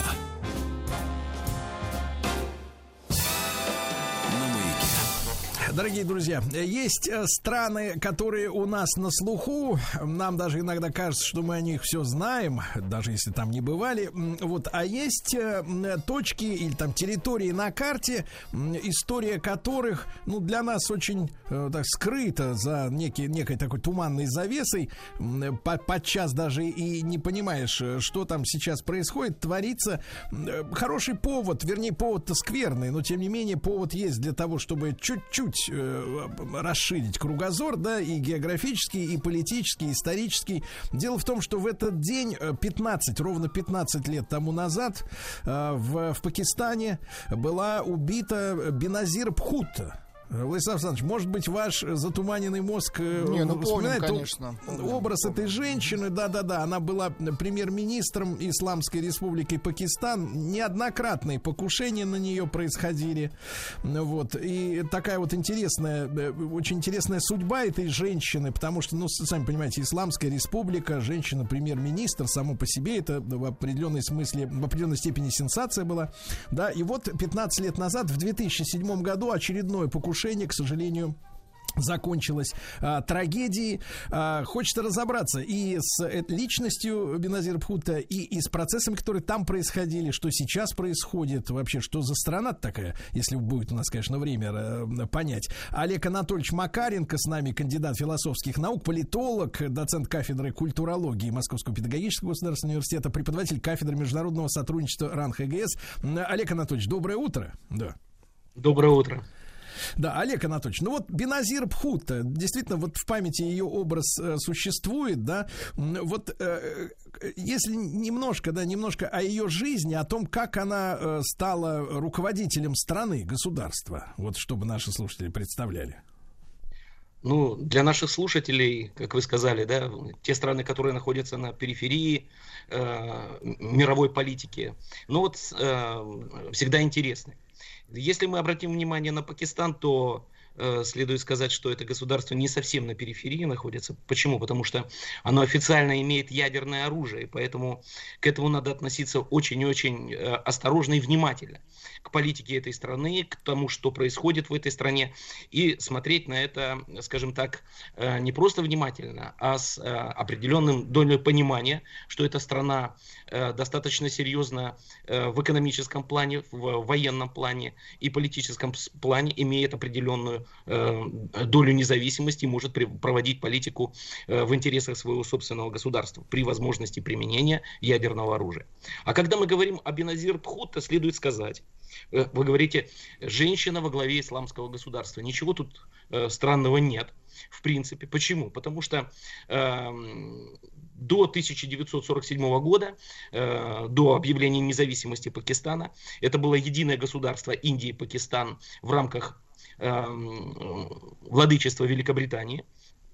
И сословные, вот мы на прошлом э, нашем эфире говорили о сословных вот таких вот э, перипетиях, да, и важности сословной структуры ин- э, индийского и, в принципе, пакистанского общества, они перекликаются. И когда мы говорим о Беназир Пхута, это прежде всего этносословная группа, варны кшатриев, а кшатрии, насколько ну, нашим э, слушателям будет интересно, это переводится как властный, благородный. Это вторая по значимости э, варна э, древнеиндийского общества, и она состоит прежде всего из владетельных воинов. Поэтому от- соотношение Беназир Пхута с этой варной и воинов, и такой, вот мы всегда говорили, раджа, радж, раджа, эм, она, она относится к вот именно этому сослов, к этой сословной группе. И можно ее отнести к этому, вот к этой, эм, э, к этому э, сослов- сословной, к этой сословной группе, которую мы с э, такой с э, привкусом Востока называем раджа. Поэтому да, ее... А, Олег Анатольевич, Олег Анатольевич, то есть давайте закрепим эту мысль, очень, очень важно, мне кажется, для понимания, да, то есть с одной стороны это исламская республика, и мы, ну, да. так вот скажем, знаем, как обстоят дела в таких странах, да, ну, примерно, но с другой стороны есть вот это индийское общее наследие, да, которое еще и вот делит общество как бы на такие, на касты, да, некие, если ты родился, э, будучи причастным к какой-то определенной да, вот традиции вот этой, да, к семье, то, в принципе, э, вот у тебя судьба определенным образом уже запрограммирована, да, вот это любопытное сочетание одного с другим. Ну вот, например, ее отец, да, если мы говорим об отце, да, э, я с вами соглашусь в этом, в этом посыле, да, это так. И отец Зульфикар, э, Зульфикар Алиев Хута, он был э, политическим деятелем, да, и президентом, премьер-министром Пакистана. И, что самое интересное, он свернут в ходе военного переворота, обвинен э, в коррупции и затем казнен. Вот такая вот, можно сказать, такая карма, да, вот такая вот э, постоянные происшествия внутри этой семьи, которые наложили ну, вот, вот, вот такой вот отпечаток, в том числе и на Беназир Пху. Ее отец Зульфикар, а это меч э, пророка, да благословит Аллах и приветствует, э, такое знаковое имя да, для исламского мира, и поэтому и она в том числе стала премьер-министром, ничего такого э, Олег для нас а вот тут, тут сразу вопрос, а люди, которые свергли отца Беназир Пхута, они э, имеют вот кармическую там или, так сказать, вот, э, э, вот эту какую-то предопределенную, предопределенное при рождении право на свержение, то есть э, с точки зрения каст, они были ровней или это как бы, так сказать, восстание снизу против вышестоящих товарищей?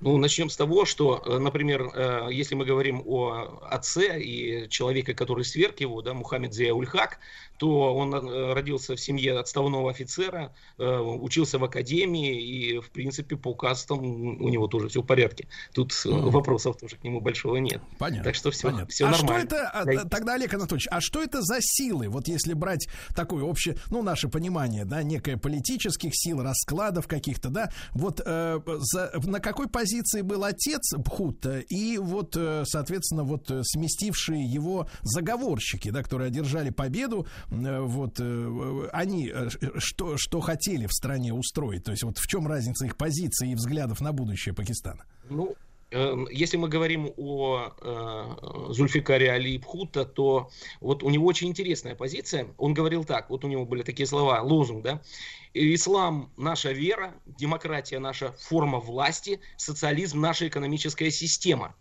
О. И у него были призывы сохранять, э, э, восстановить, восстановить демократию, и говорил, что необходимо проводить политические, экономические реформы э, под лозунгом, таким интересным лозунгом исламского социализма, понимаете? Угу. То есть отмена частной собственности, ну, как вы понимаете, в четко структурированном обществе отмена частной собственности, передача государству многих функций экономического характера, ну, это очень-очень смелые шаги.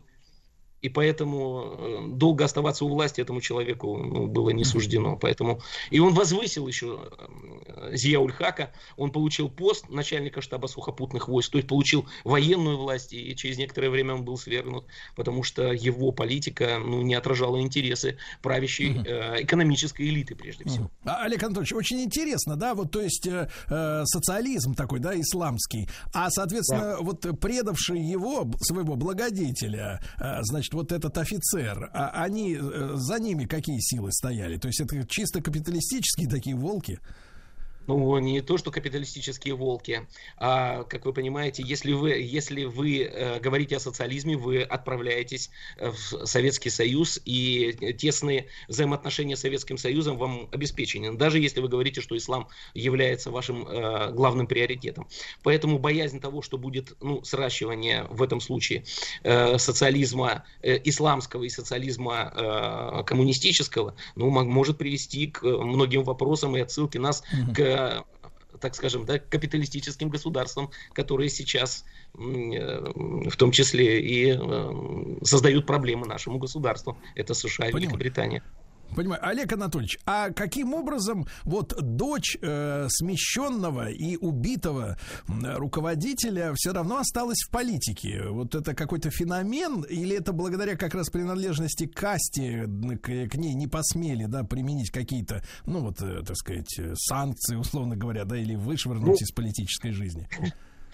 Ну, во-первых, она, э, во-первых, э, она находилась в тюрьме долгое время. Она была помощницей mm-hmm. отца.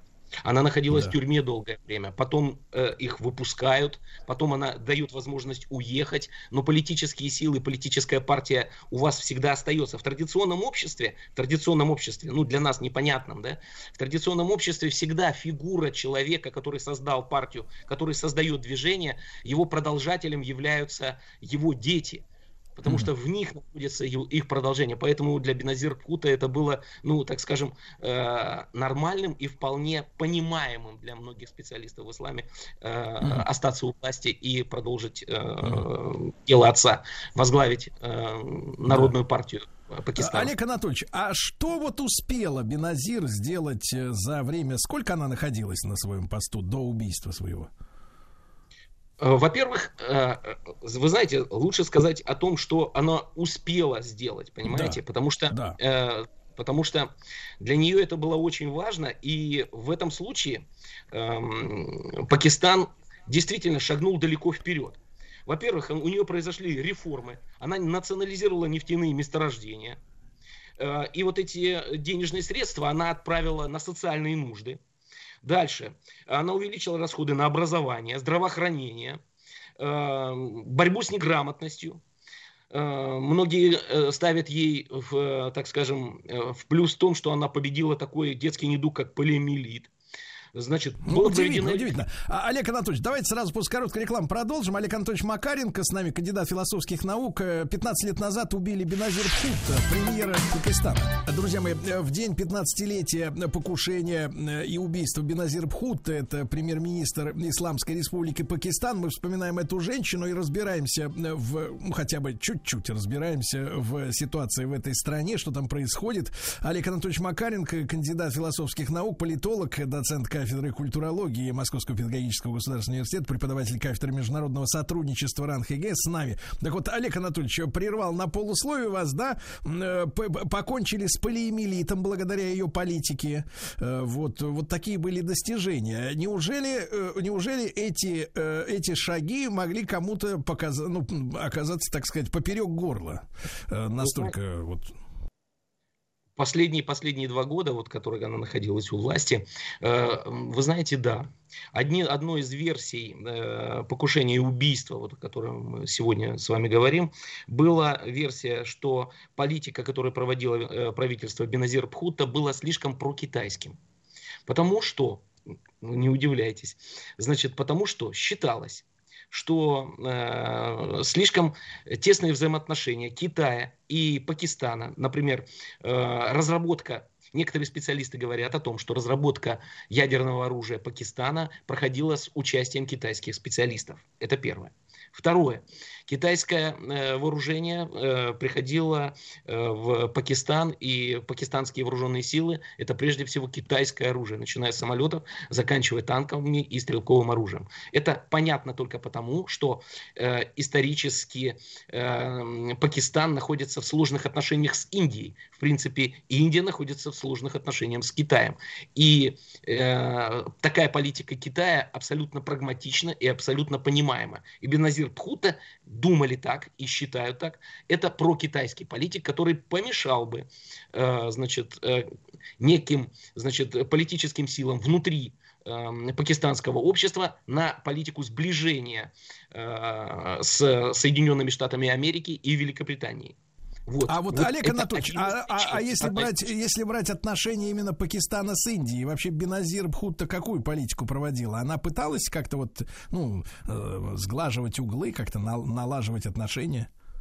Да, однозначно да. Политика политика, э, ее политика в отношении Индии, это прежде всего прагматизм. Не, вы понимаете, человек, который проводит социальную политику, социально ориентированную политику, ей не нужны э, внешние конфликты необходимо укреплять, но с другой, э, укреплять э, армию, но конфликтов не должно быть. Поэтому ее политика в отношении Советского Союза и Индии была абсолютно прагматичной и направлена на нормализацию и выстраивание деловой Э, спокойной деловой обстановки и деловой политики экономического характера. А, Олег Анатольевич, это... само вот это покушение и убийство, они достаточно расследованы, понятно, кто за ними стоял? Нет, нет. Э, вот я вам сказал одну из версий, вторую из версий говорят, что это Аль-Каида, потому что в, э, во время значит, правления э, Мушарафа, Первеза Мушарафа, э, возникают проблемы э, с Аль-Каидой и Талибаном, да, Э, этими запрещенными в России э, террористическими организациями, значит, и э, их, они усиляются в пакистанском обществе, и поэтому для того, чтобы усилить свою полити, политику и свое положение в исламском государстве, в Пакистане, Первес Мушараф, президент, пригласил и, так скажем, отменил решение судов в отношении Беназир Пхута и пригласил ее вернуться в Пакистан для того, чтобы создать, ну, некоторые это говорят, союз для противостояния исламизации общества. Есть такое, есть такая версия. Но вы знаете, по большому счету, это тоже ее рассматривать как основную версию нельзя. Почему? Потому что ссылаться всегда на то, что виноваты исламисты, ну, есть и внутренние проблемы. Усиление ну, Беназир Пхута, да, усиление Беназир Пхута и недостаточная, скажем так, эм, э, охрана, выделенная для Беназир Пхута. Она приехала, в первый же день произошло, э, произошел террористический акт, который унес э, от 130 до 140 человек. Значит, ну, как-то это произошло, как они смогли? Значит, это сделать. Значит, э, может быть, э, существующие политические власти виноваты в том, что они недостаточно хорошо организовали охрану Беназир Пхута, и им было выгодно убрать ее с политической арены. Ну, то есть, вот много таких вот, вот угу. ситуативных таких вот моментов, которые необходимо обсуждать и думать. Да, ну, да Олег говорят, Анатольевич, вот, да. да, вы сказали, что вот отец ее э, устранен был в результате переворота и казнен, да, да под предлогом да. коррупции, но в в патри... таком в, в классическом обществе, да, э, дети являются наследниками. И следующим, да, вот на политическую арену взошла дочь э, э, Беназир, да. А у нее да. у самой есть дети, наследники, которых мы еще сможем увидеть на политической сцене Пакистана, ну, в каком-то будущем или в недалеком, в далеком? Ну, я не э, дети, конечно, есть, но вопрос не в том, что войдут ли э, дети на политическую арену. Я думаю, что однозначно да на сегодняшний момент, я думаю, что возможно возвращение э, клана Пхута на политическую арену э, Пакистана, но это все, все очень-очень сложно, mm-hmm. потому что да. исламское общество... Да. Я понял, да. И тогда вкратце, если сегодня какая политическая сила у власти в Пакистане? Насколько она далека от вот э, там социалистического э, ислама, там семьи, семьи Бухута? Ну, э, вы знаете, что э, на сегодняшний, вот буквально некоторое время назад э, произошли, значит, изменения в политике Пакистана. Прошло, пришло к власти правительство проамериканское, проанглийское, вот так можно его назвать, да. Эм, те политические силы, которые были настроены на э, активное сотрудничество и вхождение, например, э, Пакистана в э, Евразийский союз, то есть интеграцию вот в евразийское общество, которое возглавляет Китай и Российская Федерация, они были слишком очевидны, и тут мешались США и Великобритания. И посадили, mm-hmm. ну, возглавил правительство человек, который, в принципе, на это смотрит достаточно скептически. И поэтому э, на сегодняшний момент, хотя Пакистан и интегрируется в евразийское пространство, следует сказать, что Пакистан в том числе и делает это с определенной долей осторожности, смотря на позицию Соединенных Штатов или Великобритании, что настораживает, по сути дела. Понимаю, понимаю. Но в любом случае, Олег Анатольевич, огромное спасибо за просвещение. Э, понимать, да, что происходит у э, крупнейшей, э, так сказать, одной из крупнейших стран с точки зрения наличия ядерного арсенала, это важно. Олег Анатольевич Макаренко, кандидат философских наук, политолог, ровно 15 лет назад, в декабре 2007 года, была в результате покушения убита премьер-министр Пакистана Беназир Пхутта.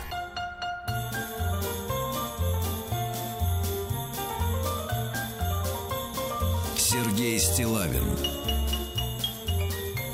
и его на маяке. She roll up, it's automatic.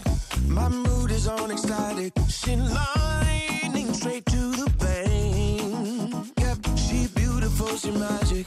She chemical reactive. I'm burning.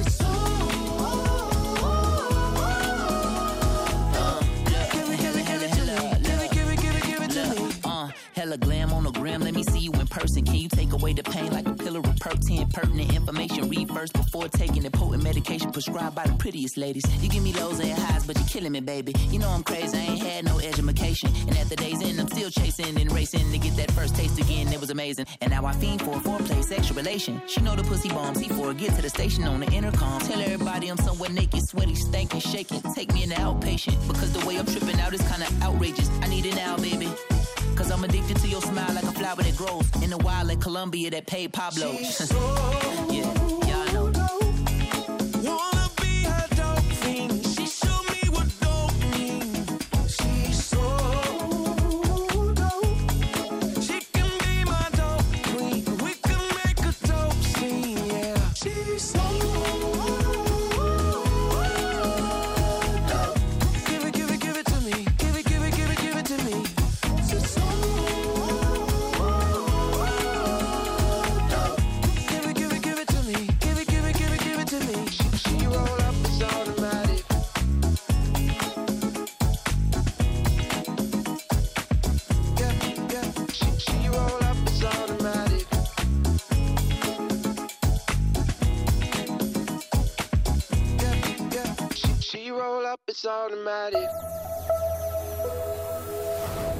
атомщики.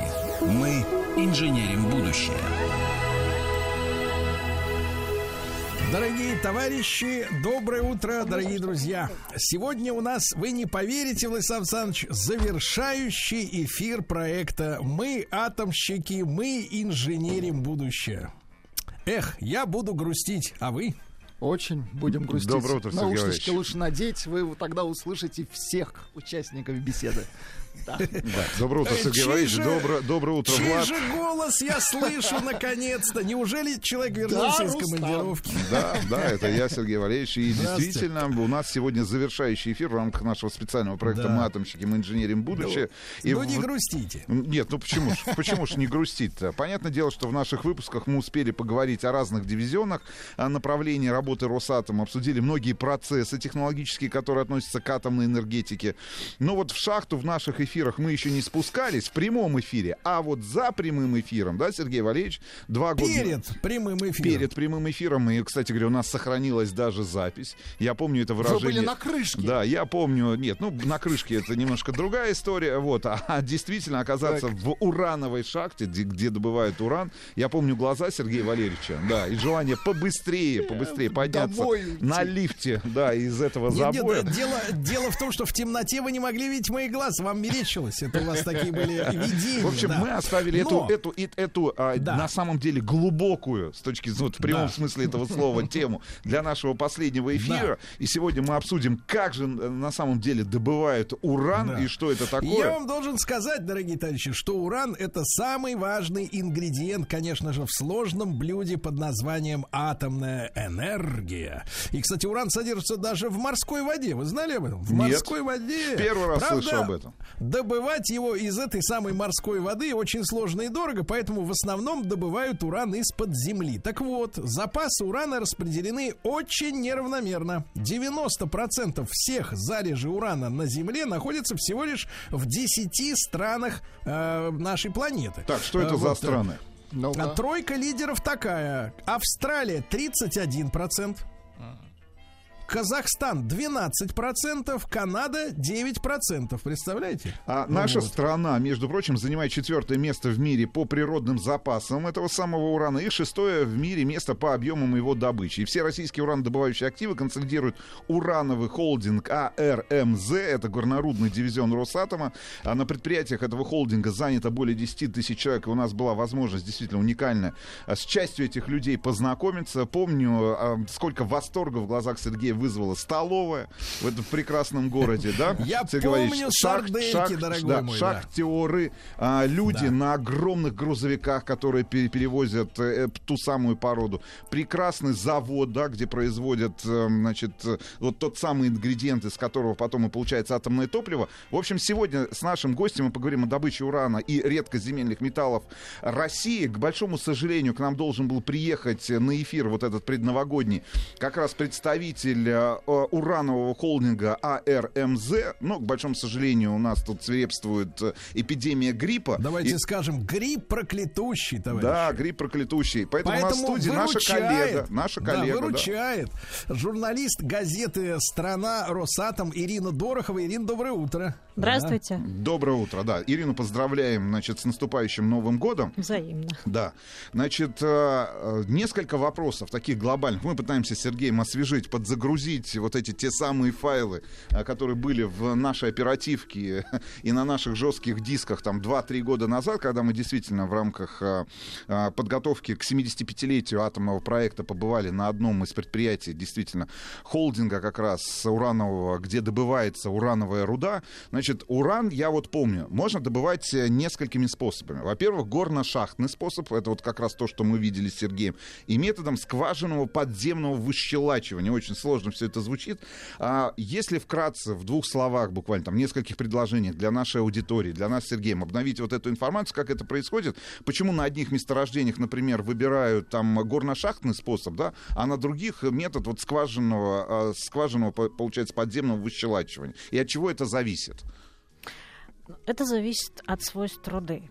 А, Месторождения бывают разного типа, руда бывает разной плотности, а, у нее разные свойства. А, э, Действительно, скважинное подземное выщелачивание, оно э, используется там, где руда проницаемая. Это она- скважинное подземное выщелачивание применяется для месторождений так называемого песчаникового типа. То есть, э, как следует из названия, да, это песок, он хорошо проницаемый, да, пусть он находится на глубине там нескольких сотен метров, а, но тем не менее у него хорошая проницаемость, и если пробурить туда скважину и закачать туда слабый раствор э, кислоты, а, то э, эта кислота растворит уран, и э, если обратно достать э, этот раствор, то тогда уран окажется в Внутри этого, растворенной э, да, форме, форме. его э, можно уже дальше перерабатывать. А если есть такие месторождения, вот, например, в Канаде э, Сигар Лейк, э, это месторождение типа несогласия, э, месторождение типа несогласия, это самый распространенный тип в Канаде. А, Там такой метод применять нельзя по нескольким э, причинам, главная из которых заключается в том, что вот там, с одной стороны, слишком, слишком высокая, ну, в общем, по разным причинам, да, этот метод применять нельзя. В общем, нельзя и нельзя. Да, нельзя, да. Поэтому используют обычный подземный метод. А в России, например, а, на ППГХО, где, я так поняла, именно там вы были, да, а, пробовали применять скважинное подземное выщелачивание, но, насколько я поняла, а, не получилось. Именно из-за высокой плотности породы. Что это значит? Это значит, если вы закачиваете раствор, он не проникает да, не достает до руды, до урана, и уран а, а, не поднимается обратно. Вот и все. Соответственно, ну, чаще всего, ну, если мы говорим про наше месторождение, да, вот как раз тот, тот самый горно-шахтный метод, который мы с Сергеем наблюдали. Нет, совсем нет. Нет? А, В России действуют три предприятия. А, Это Далур, а, это Хиагда и это ППГХО. ППГХО отрабатывает месторождение как раз горно-шахтным способом, подземным причем способом. Вот вы упоминали э, два способа, но есть еще третий на самом деле. Открытый. Открытый, да, карьером. Да, мы были, мы были э, на краю этого карьера гигантского, когда я так понимаю, месторождение только, начи... ну, только зарождалось, наверное, да, Сереж? Если мне не изменяет память. И там гигантский просто вот этот карьер, по которому проезжали эти грузовики, оно там же в этом же районе где-то находится. Я так понимаю, что вот изначально, до того, как шахты появились или, или одновременно, ну, в общем, еще использовали как раз вот э, просто-напросто вот этот карьерный способ. Ну, Да, э, да. да, его используют, когда руда находится не, не Ну, глубоко. Не, не глубоко, Да, не да. глубоко. Ирина, а где у нас, вот мы были в Краснокаменске, Да. Где у нас еще вот залежи? И, А, и урана добывающие Или если это, не, это, если это не государственная тайна, Нет, конечно, это вот, публичная и мы, информация. да, и мы, например, не откроем врагу какой-то наш секрет. А, Смотрите, вот я э, перечислила Далур и Хиагда. Да? Далур находится в Курганской области, Хиагда работает в Бурятии, а, и там как раз применяется способ скважинного подземного выщелачивания.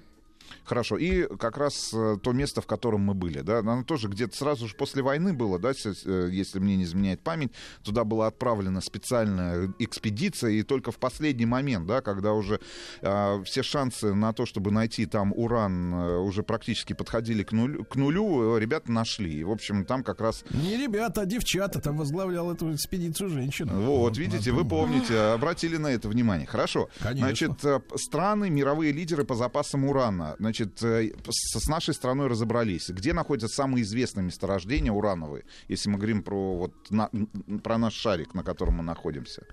Самое известное месторождение, вот именно известное, ну, наверное, в Казахстане, потому что это мировой лидер по добыче.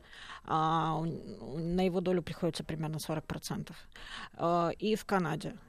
А, в Канаде, потому что это инвестиционно привлекательный район, то есть там работают маленькие компании и крупные компании в том числе, они ведут разведку и надеются на то, что на э, найденные месторождения когда-то станут а, ну, это Короче, профессионализм рудниками. Да, урановая лихорадка, я бы так назвал, да? То Да есть, что- нет, э, нет, на самом деле нет. Как можно назвать урановой лихорадкой э, те годы, которые прошли после аварии на Фукусиме? Наоборот, было затишье, был период даже, ну, он, правда, связан с пандемией, когда э, в Канаде вообще уран не добывали. Ну, Он соответственно... короткий был, несколько месяцев, но тем не менее. Да, да, да. Ирина, а вот что касается дальнейшей судьбы, да, Ирана, э, урана. Да, а что дальше вот с ним происходит? Его достали из-под земли тем или иным способом. э, Вот э, я помню, там достаточно длинная химическая цепочка, да, и механическая. Нам пытались э, на стенде объяснить Сергеем, вот, как-то как обновить наши знания в химии, вот, и физике тех или иных процессов, которые... Я помню печи гигантские, вот это я помню.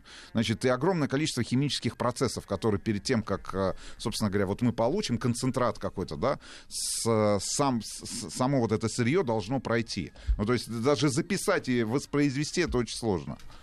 А, ну, смотрите... э, Кек я помню, вот, вот кек я помню. Это да. конечный Кек, продукт. Это конечный продукт, Да, да? Так, да. хорошо, так.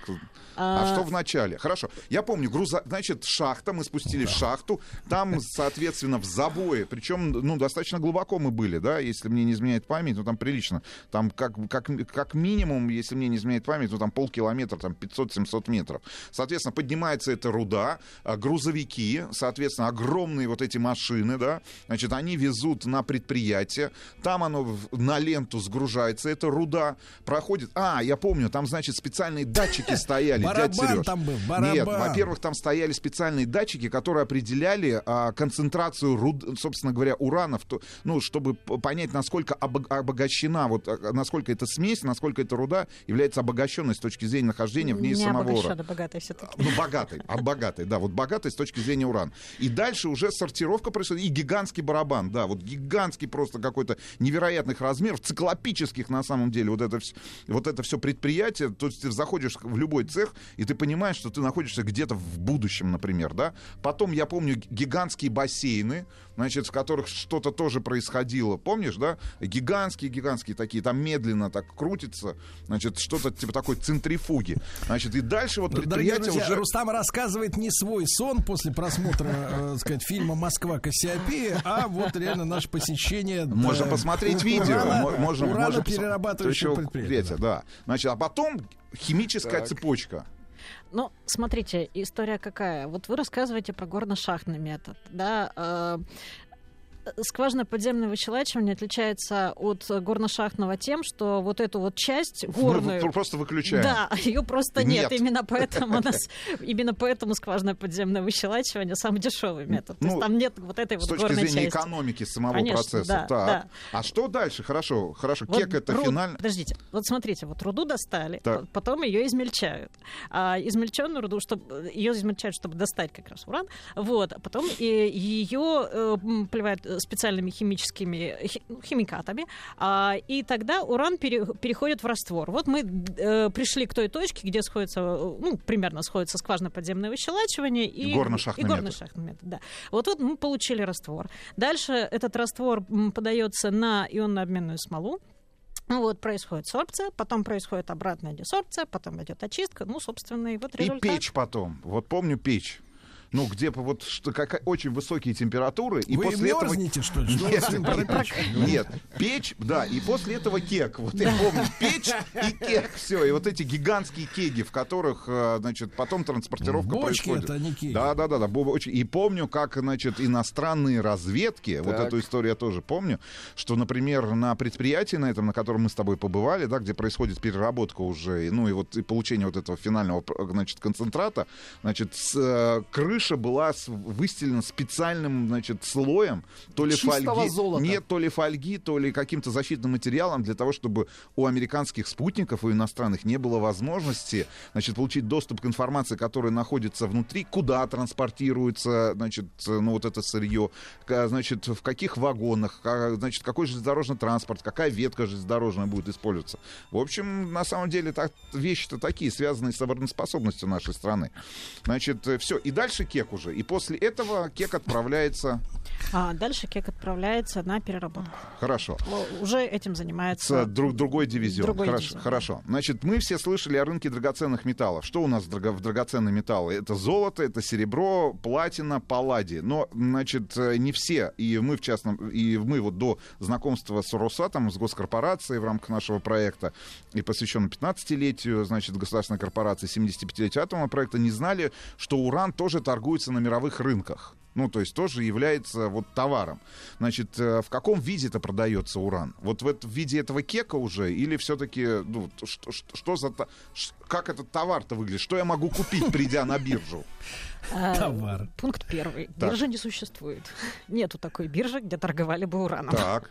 А, есть, конечно, спотовый рынок, но он такой виртуальный. То есть э, совершаются сделки, и просто информация об этих сделках спотовых, она поступает в, дв- в две организации, а, которые собирают информацию, публикуют данные по этим сделкам. UXC — одна из этих организаций, TradeTech — вторая. Вот. а, И, и они публикуют эту информацию, и она является ориентиром для всех участников рынка.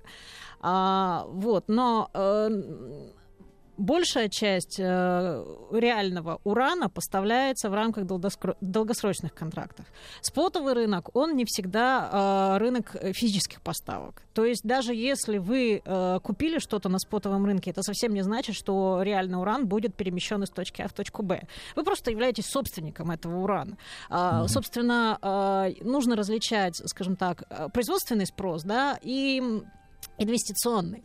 А когда речь идет о производственном спросе, тогда Это действительно, долгос- это э, как правило, долгосрочные контракты, но, но, но э, в последние несколько лет, э, скажем так, за исключением условно последних месяцев, да, то есть за исключением этого года и, может быть, конца прошлого года, а, а, вот был период до этого, когда доля э, спотовых поставок тоже стала расти. Причем довольно сложно было понять, сколько их на самом деле, потому что мог продаваться один и тот же объем урана. Перепродаваться. Да. Ирина, да, дело, да. дело в Одна том, что вот просто. смотрите, я предвижу вопрос Рустам Ивановича. Я так понимаю, что он хочет свою годовую премию вложить в уран. Вот, э, скажите, просто, возможно, возможно, вот Сколько- инвестору сколько, да, приобрести пару бочонков кека, да, Нет, чтобы э, как бы, самое главное понять, врос. сколько стоит сегодня уран относительно того же золота или серебра. Ну, есть вот какое-то понимание, ну, то есть это сопоставимая стоимость, там, дешевле, дороже. в граммах. Да, или, или, например, в динамике посмотреть, там, стоимость урана, она растет последние, там, 10 лет. Ну, как настоящие урановые бизнесмены, говорим сейчас с вами, Сергей. А, Смотрите, цена урана не росла достаточно долгое время после а, аварийных Фукусиме. Она, наоборот, падала. Э, Падала она до очень низкого уровня, вплоть до того, что там, меньше, меньше 20 доходило долларов за фунт, то есть меряют в фунтах. Э, То есть э, унц- ой, золото меряют в тройских унциях, а уран меряют в фунтах. Вот, и она падала ниже 20 долларов за фунт. Э, Это было, конечно, очень тяжело для очень многих производителей. За исключением Казахстана, пожалуй, где самый дешевый по себестоимости уран. А, И поэтому цена потихонечку-потихонечку поднималась, но очень потихонечку, то есть чуть выше 20 долларов за фунт. А, И она стала расти только а, с пандемией. Вот тогда произошел скачок, потому что остановилось производство в Канаде, затормозилось производство в Казахстане. Потом опять, значит, все успокоились, и оно стало более-менее на одном уровне. И следующий скачок произошел уже в этом году, и сейчас цена находится примерно на уровне 50 долларов за фунт. Но все страшно начали радоваться, когда произошел скачок выше 60. Но оказалось, что это всего лишь скачок. По крайней мере, пока. Короче, Сергей, я, я считаю, что мы можем с вами позволить... Было 20, стало Поз- 50. Нет, позволить себе нашу годовую премию потратить на несколько десятков, э, получается, фунтов, Нет, да? я куплю а, один фунт и на этом успокоюсь. Ну, а где будете хранить? Да. будете хранить, я понимаю, в бане. Хорошо, Ирина, огромное спасибо вам за эфир. А, Мы, дорогие товарищи, завершаем наш прекрасный проект «Мы атомщики, мы инженерим будущее». Теперь мы точно знаем, что-то упало у вас, это фунт. Значит, что наше будущее в надежных руках. А, Хочу благо- поблагодарить госкорпорацию «Росатом» за такой интересный цикл программ. А вам, дорогие слушатели, напоминаю, что все выпуски доступны в подкасте «Мы атомщики, мы инженерим будущее». Заходите в подкасты «Маяка», слушайте, товарищи. Это было интересно, да, Сергей Валерьевич? Вот вы, Иванович, впечатления, да. Да, вот давайте с вас начнем. Вы все-таки вот все-таки это именно вы вспомнили слово кек. Да. А Вот э, вы-то что вот самое интересное, невероятное узнали из нашего цикла? Вот на, на вас было рассчитано, чтобы вас просветить-то. Нет, я просвещенный человек. Нет, ну слушайте, конечно, поражают цифры э, количества проектов, которые, например, сейчас находятся в строительстве, да, как на территории нашей страны, так и зарубежные проекты. А, И на самом деле цикл вообще существования той же атомной электростанции. А да. также, товарищи, давайте, мы душой болеем за новое строительство вот э, Зарядных предприятия, станций. которое нет, нет, которое будет делать аккумуляторы, Да, наши да, аккумуляторы да, да, для да. автомобилей в том числе. Вот. Ну и, конечно, ждем э, миниатюрные атомные станции, да, такие компактные. Ну, чтобы в баню у вас поместилось, да? В дорогу Ну, взять. Не знаю, Да, может быть, да. в перспективе, Можно там, в дорогу, перспективе да, каждому таблетку. по этой по, по По, электростанции, да, Сергей Валерьевич? Хорошо. Вот, Ирина, спасибо вам огромное. Спасибо огромное. передавайте, Спасибо. передавайте вашим коллегам, друзьям э, привет. Мы любим госкорпорацию Росатом и с наступающими праздниками.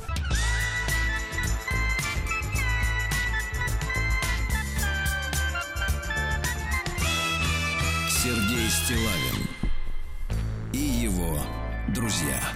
Дорогие друзья, э, листаем историческую нашу тетрадь и важная дата, которая, э, ну, она, конечно же, отразилась э, в таком постсоветском, наверное, особенно киноискусстве или кинопохлебках, скорее, да, потому что когда сегодня вот смотришь какие-то киноагрегаторы, да, там площадки, где можно посмотреть фильмы, выбрать фильмы, оказывается, что за там нулевые, десятые годы, Владислав Александрович, вы наверняка обратили внимание, ведь не то там десятки м, фильмов и сериалов про войну. То есть огромное количество. Вот э, они их невозможно даже запомнить название. Но вот это именно похлебка. То есть такой маскарад, знаете, в военной форме, вот в советской, да, маскарад. Или с петличками, или с погонами, там после 43 года уже погоны вернули. И вот там фактически детективные какие-то киношки, вот, э, с людьми в форме.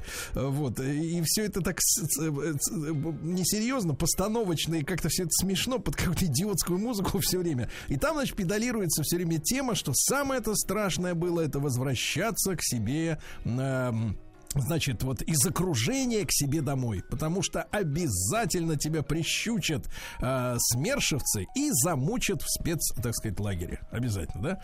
Вот. А на чем это, значит, они все основывали? Дело в том, что 27 декабря 41 года вышло постановление Государственного комитета обороны ГКО э, номер 1069 СС э, о создании пересыльных пунктов и спецлагерей для военнослужащих Красной Армии, значит, соответственно, которые возвращались из из зоны окружения, да, потому что была опасность, э, что возвращаются не просто, э, значит, честные бойцы, такие, как вы, Владислав Александрович, а вот э, завербованные казачки, правильно? Вот как ситуация обстояла на самом деле, насколько серьезная была проблема, э, мы сегодня это обсудим. Александр Александрович Зданович, э, доктор исторических наук, старший научный сотрудник научно-исследовательского института военной истории, военной академии Генштаба, генерал-лейтенант ФСБ в отставке. Александр Александрович, доброе утро. Доброе, доброе. Да. Александр Александрович, ну вот э, я понимаю, у вас наверняка есть как бы общее представление по документам, материалам, н- насколько, н- насколько действительно гитлеровская Германия вела серьезную работу с теми людьми, которые попадали в окружение по тем или иным причинам. Э, Вы знаете, я бы э, не выделял только тех, кто попал в окружение, я бы и добавлял к ним военнопленных, которые были захвачены. А, И еще одна категория, которая э, вот в соответствии с постановлением ГКО да, подлежала проверке государственной, это те, кто э, по каким-то причинам остался на оккупированной территории э, и даже, может быть, не сотрудничал с немцами, занимался какой-то трудовой деятельностью, но э, не ушел в партизанский отряд и не попытался пробиться на территорию контролируемой Красной Армии. Поэтому таких людей, конечно, было э, достаточно много. Немецкие оккупационные власти этому вопросу уделяли очень много внимания и проводили массовую вербовочную работу. Значит, прежде всего это были, конечно, полицейские, жандармские органы, но из этих людей выбирали Агар и СД, выбирали тех, кто должен быть заброшен на, э, на с оккупированной территории, на территорию контролируемой Красной Армии. Мы знаем примерные цифры, да, миллионы людей, которые попали в плен, и э, почти э, в- только в 41 году основная масса это попала, и по тем причинам, которые мы знаем. И из этой категории, конечно, выбрать э, тех людей, которые добровольно или под э, каким-то там э, серьезными обстоятельствами согласятся сотрудничать с германскими спецслужбами, было достаточно просто. И статистика показывает, и особых отделов первоначально, а потом и СМЕРШа, что 99% э, из разоблаченных германских агентов это были бывшие наши военнопленные. А, И гражданских лиц, это уже после 43 года достаточно мало было, ну, несколько процентов буквально, да. И, как правило, это были уже, ну, отпетые негодяи, которые к 43 году успели э, запачкать руки кровью, уничтожением наших граждан, уничтожением населенных пунктов и так далее. Вот я напомню одну фамилию только, Васюра. Это тот, кто э, был начальником штаба карательного батальона и э, составленного из украинских националистов ауновцев, которые уничтожили Хатынь э, в Беларуси. Это достаточно известный, может, фамилия неизвестна, но факт сам известен. Раньше мы говорили, что это занимались немцы. И э, вот таких людей они и подбирали. И поэтому уже вот вы напомнили, что 27 декабря э, состоялось заседание ГКО, а уже на следующий день за подписью Берии вышел, вышел специальный приказ НКВД о создании э, спецлагерей для э, тех, кто выходил из окружения, и э, сбора пересыльных пунктов. Всего первоначально было создано всего лишь четыре лагеря. Это в Вологодской, Ивановской, в Тамбовской, в Сталинградской, в частности, области. К концу февраля 1942 года, поскольку таких людей уже стало значительно больше, было организовано уже 19 лагерей. Причем подчеркну, что в каждом этом лагере создавался специальный орган контрразведки, первоначально особый отдел, а потом отдел СМЕРШ, которые специально и занимались выявлением шпионов и диверсантов, которые под видом либо бывших военнопленных, либо выходящих из окружения э, могли быть завербованы немецкой разведкой для выполнения заданий.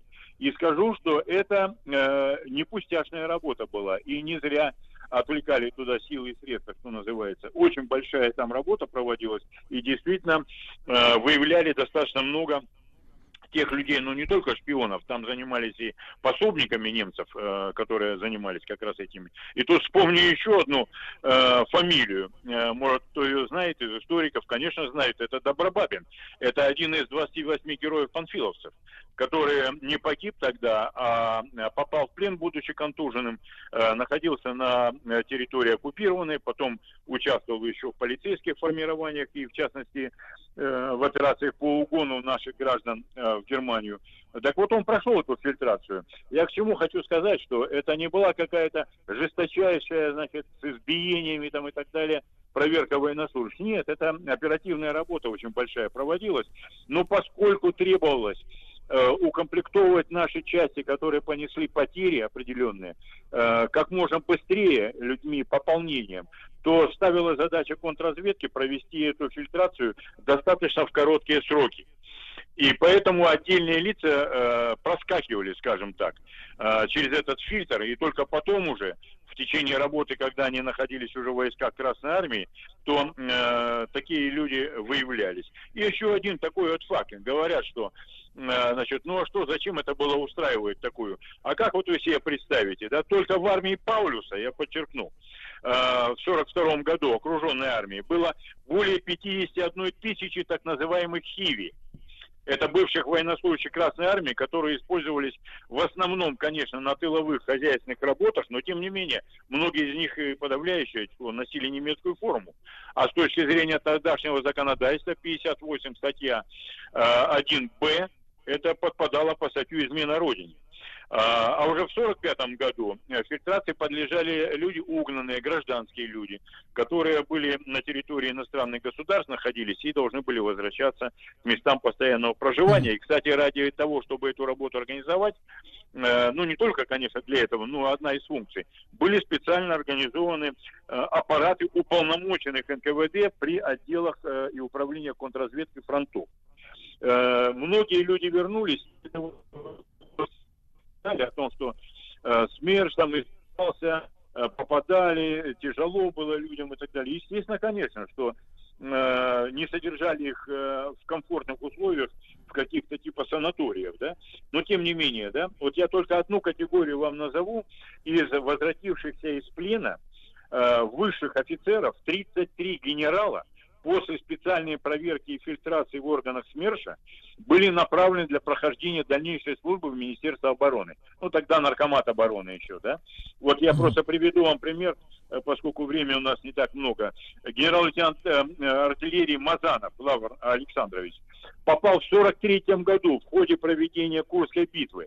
Совершенно случайно, будучи раненым, попал к немцам в плен. И вот в 1945 году его освободили союзники в одном из лагерей э, на территории Германии и передали нам. Так вот, вся проверка заняла буквально чуть больше э, месяца, э, такая интенсивная, что ли, проверка. В итоге не все претензии к генералу были сняты, а ведь подозрения были очень большие. Я вам могу сказать такой факт, что в отношении розыска генерала Мазанова было специально создано разыскное дело, и целый отдел контрразведки СМЕРШа э, соединения занимался изучением обстоятельств по тому, как он попал в плен. Предполагалось, что у него при себе могли находиться карты с нанесенной обстановкой. А представляете, Курская битва, да? Любая утечка информации к противнику привела бы э, к большим человеческим жертвам среди наших солдат и офицеров. Поэтому проверка эта проводилась, безусловно.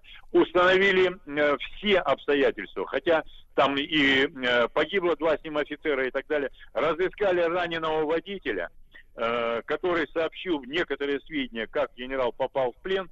И тем не менее дело оставалось, потому что оставались и сомнения относительно его. Они были развеяны в 1946 году, и он вернулся, окончил высшие курсы при Академии Генерального штаба и был направлен для прохождения службы в войсках. Но поскольку в период нахождения в плену он э, очень подорвал свое здоровье, а до этого был ранен, э, вел себя очень достойно, и э, он в 1953 году ушел на заслуженный отдых. И вот таких генералов было 33.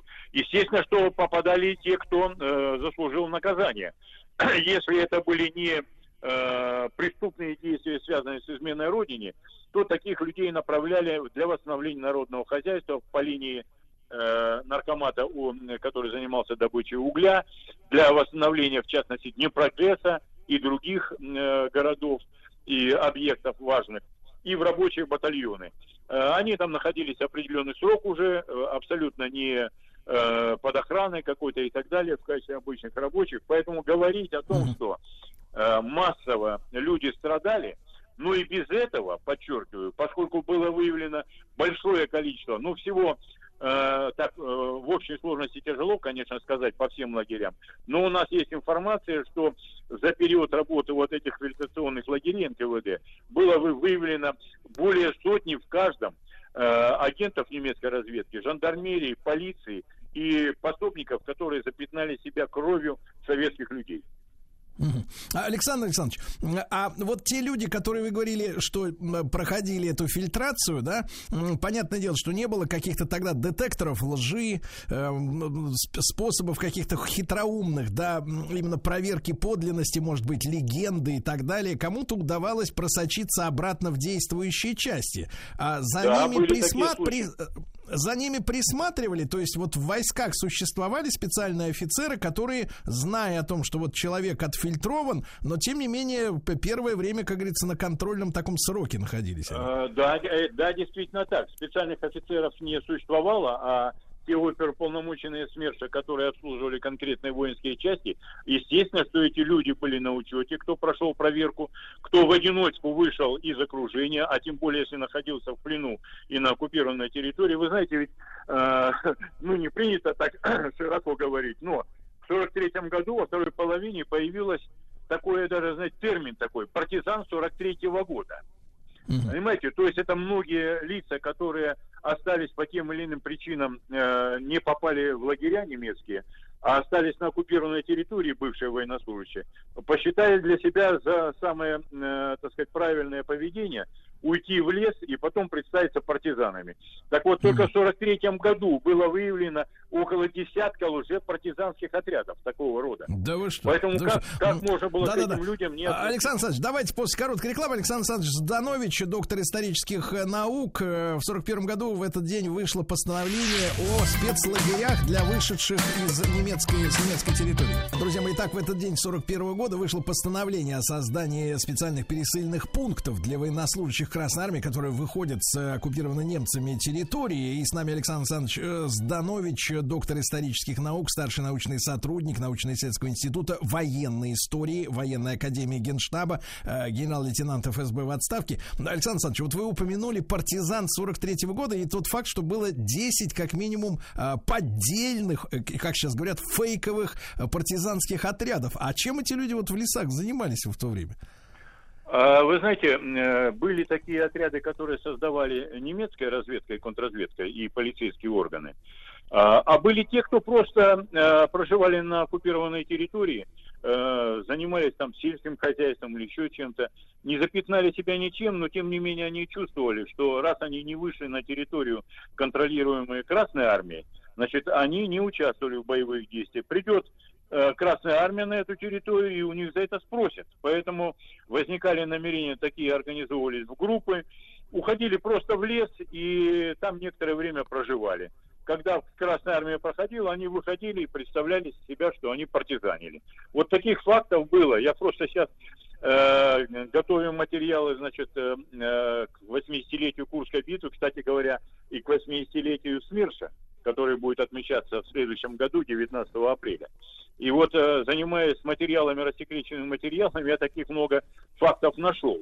Э, Безусловно, конечно, они ничем себе подтвердить свои боевые так называемые подвиги не могли, проходили фильтрацию и направлялись в части Красной Армии для прохождения дальнейшей службы. И вот мы с вами остановились на том, что э, присматривали, безусловно, присматривали. Были оперативные работники СМЕРШа, которые курировали конкретные подразделения, батальоны, полки. И они таких людей знали, кто прошел фильтрацию, кто находился на оккупированной территории. Потому что выявить за очень короткий срок, который проходили в фильтрационных лагерях, а тем более на сборно-пересыльных пунктах, это, ну, скажем так, упрощенная схема фильтрации была такая. И ускоренная, и упрощенная. Да, Александр Александрович, и очень важный вопрос. Мы понимаем карту, до каких, э, так сказать, пределов, э, э, значит, дошел фронт, да, на восток страны. А Немцы, когда отступали, да, начиная там 43-й год и так далее, покатился фронт на запад, они оставляли на этих территориях, в том числе на украинских территориях, такие человеческие закладки, то есть своих агентов, спящих, потому что вот в фильмах еще там 70-х, 80-х годов, да, наших советских, а, фигурируют люди, которые которые по щелчку э, каких-то новых там агентов ЦРУшников или там э, э, германских, да, просыпались и исполняли команды, э, значит, иностранных разведок, будучи завербованными именно в годы Великой Отечественной, то есть там через 30 лет э, после Ну, войны. знаете, Вот. э, да, это такая э, досужая, э, так сказать, э, э, распространенная довольно такая информация. Вот. И, естественно, единицы были, подчеркиваю, единицы были. Основная масса, вот вы сейчас сказали, что фронт пошел на запад. Если центральный фронт брать и наши э, значит, фронты, я бы так сказал, четыре только украинских фронта, да, еще и белорусские плюс. Э, И э, на этой территории, безусловно, военной контрразведке приходилось выявлять, в том числе и среди тех, кто оставался на оккупированной территории, проходил фильтрацию, э, людей, которые принадлежали к националистическим подразделениям. Я здесь добавлю, это не специально к тому, что специальная военная операция проводится, а так было, на самом деле это никто не придумает. А УНОВцы специально провели несколько рейдов из э, э, западных э, регионов Украины на восточные в преддверии освобождения их войсками Красной Армии. И насадили в Днепропетровске, э, в Сумах, э, в том числе и в Харькове даже и насадили, даже в восточных областях Украины, насадили бандеровские вот эти ячейки. Они готовились, у них были планы и так далее. И вот сейчас рассекречена Федеральная служба безопасности, достаточно много документов, которые реально показывают, что вот эти люди готовились ударить по тылам Красной Армии. Э, Никаких тогда еще американских, английских разведок, конечно, не, э, не знали и не передавались на связь, что называется. Но вот это бандеровское подполье, под, э, созданное немцами фактически, да, э, на э, вот этих областях, оно готово было приступить к практическим действиям. И мы знаем же с вами, давайте не будем забывать, то, что произошло 29 февраля 1944 года, да, когда э, командующий э, одним из фронтов Ватутин генерал попал в засаду бандеровскую, да, и практически был тяжело ранен, а потом скончался от ран. Вот эти все созданные ячейки, они в основном были как раз за счет вот этих людей. И здесь я еще подчеркну немаловажный фактор, что немцы, проводя политику, что называется, разделяя и властвуй, они отделяли многих военнослужащих украинской национальности от других военнопленных наших, и многих отпускали просто для проживания в свои районы. И таких достаточно много людей было. Э, Кстати, других национальностей не отпускали, а вот украинцев отпускали. Поэтому э, вот так проводилась такая оккупационная политика специальная была. И среди этих людей, естественно, и каратели, и полицаи, и, э, я уже не говорю о том, что бандеровское вот это подполье за счет их создавалось. И, кстати говоря, э, пришлось потом контрразведке СМЕРШ даже среди этих людей проводить операцию под условным названием «Западники».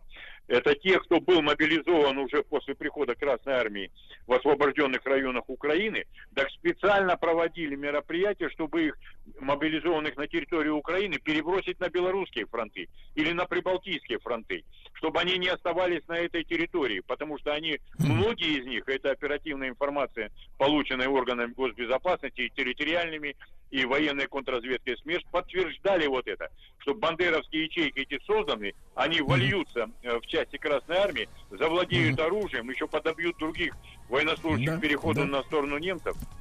Да, очень важная тема. Да, Александр Александрович Жданович, э, доктор исторических наук, с нами был. Огромное ему спасибо.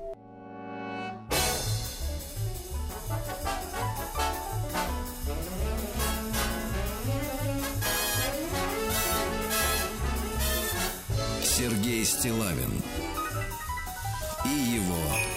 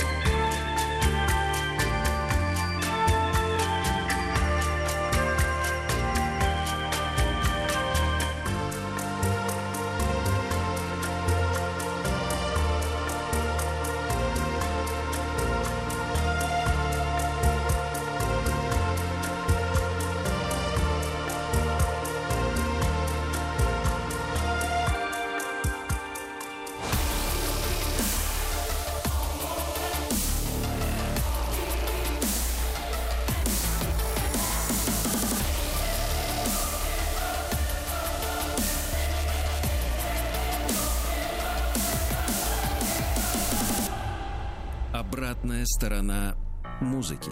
Дорогие товарищи, ну, как вы поняли, сегодня с нами, конечно же, долгожданная Дина Константиновна Кирнарская, музыковед, проректор Российской Академии Музыки имени Гнесиных, профессор, доктор искусствоведения, доктор психологических наук. Дина Константиновна, уж сколько мы вас ждали. Очень сильно. Ой, спасибо. Да. Очень рады, очень Дина рады все. Да, Дина Я Константин. тоже. Да. Дина Константин, вы должны понимать ответственность. Ведь вы м, обращаетесь к нашей аудитории. И наши записи программы «Обратная сторона музыки», которую, я знаю, слушатели потом э, э, вновь и вновь к ним возвращаются в подкастах, уже в записи, да, фактически э, вас вводят в такую же вечность, где находится Штраус, Бах, Чайковский. Вы представляете? А я думала, вечность рядом с вами. Звезда Сергея Стилавина. Я рядом, возле. Нет, Дина Константиновна, Тоже мы хорошо. умеем уступить трон настоящему Нет, императору. да. Ну вот не, ну Штраус-то, конечно. Вот сейчас мы сейчас Да. маленько на, на пианино, можно сказать, поиграют слегка. И вы Да. почувствуете ого-го. О, чувствуете? Раз, пам-пам. Ну, ну пляшете же уже, ну все, уже кружитесь. Да. Да-да-да-да. Ноги разбежались. Ну как? Как Да. танцуется? Хорошо, под столом Пол хорошо. уходит, пол уходит под ногами, ходит ходуном, потолок и пол. Сегодня у нас, дорогие друзья, программа называется «Праздничный бал Иоганна Штрауса», да? Да. Вот. Он же Новый год- самый новогодний композитор. Более новогоднего не найти. Да. То есть он прям вот это его специальность. Татара, слышите, праздник. Но это музыка праздник. Причем не Да. одного человека, а целой семьи. Да. Один Константин, а вот смотрите. три брата и папа. а, да, ведь совсем-совсем немного осталось до Нового года. И, вы знаете, приходят сообщения от медиков, да? А вы тоже у нас психолог, Ну, поэтому к типа вам да, вопрос будет. вроде как. Да, вопрос-то будет какой? А Что э, медики говорят, вот если нету людей предновогоднего настроения, это значит вот гормональный сбой, это щитовидочка шалит немножко. да? Откупори шампанского бутылку или перечти женитьбу Да. Фигаро. Это ме- Точно. метод знакомый, да, Ну, метод знакомый. Один Константин, но тем не менее, тем Да. не менее, вот э, если э, сращивать, да, вашу и психологическую работу, да, и искусствоведческую, знание музыки, ведь можем ли мы, например, упрекнуть современное искусство, ну, современное именно, да, в том, что, э, так сказать, не создает предновогоднего настроения, к сожалению, с- нынешняя музыка, да? Очень трудно выковыривать. Э, Когда-то все-таки всего было меньше. Не было интернета, не было э, такого обилия, такого выбора, что слушать, что смотреть. Вот вся Вена слушала Штрауса. Вот прям вся. Не было такого, кто не знал. Вы знаете что? Что вот население Вены было 200 тысяч тогда, э, где-то там в начале 19 века, ну, может быть, в десятые годы примерно. И 50 тысяч каждый вечер танцевали в танцзалах под музыку Штрауса. Каждый четвертый, каждый, даже включая стариков и младенцев. Это ж сколько бездельников Вы представляете? А нет, люди отработали. Ах, после работы. Венский шницель съели. А, известно, кстати, что в Вене были очень дешевые продукты тогда. То есть это было доступно даже людям очень небогатым. И знаете, что произошло? Жил-был Зиглер Вальфсон, такой английский врач, который в эпоху наполеоновских войн разбогател колоссально на протезах.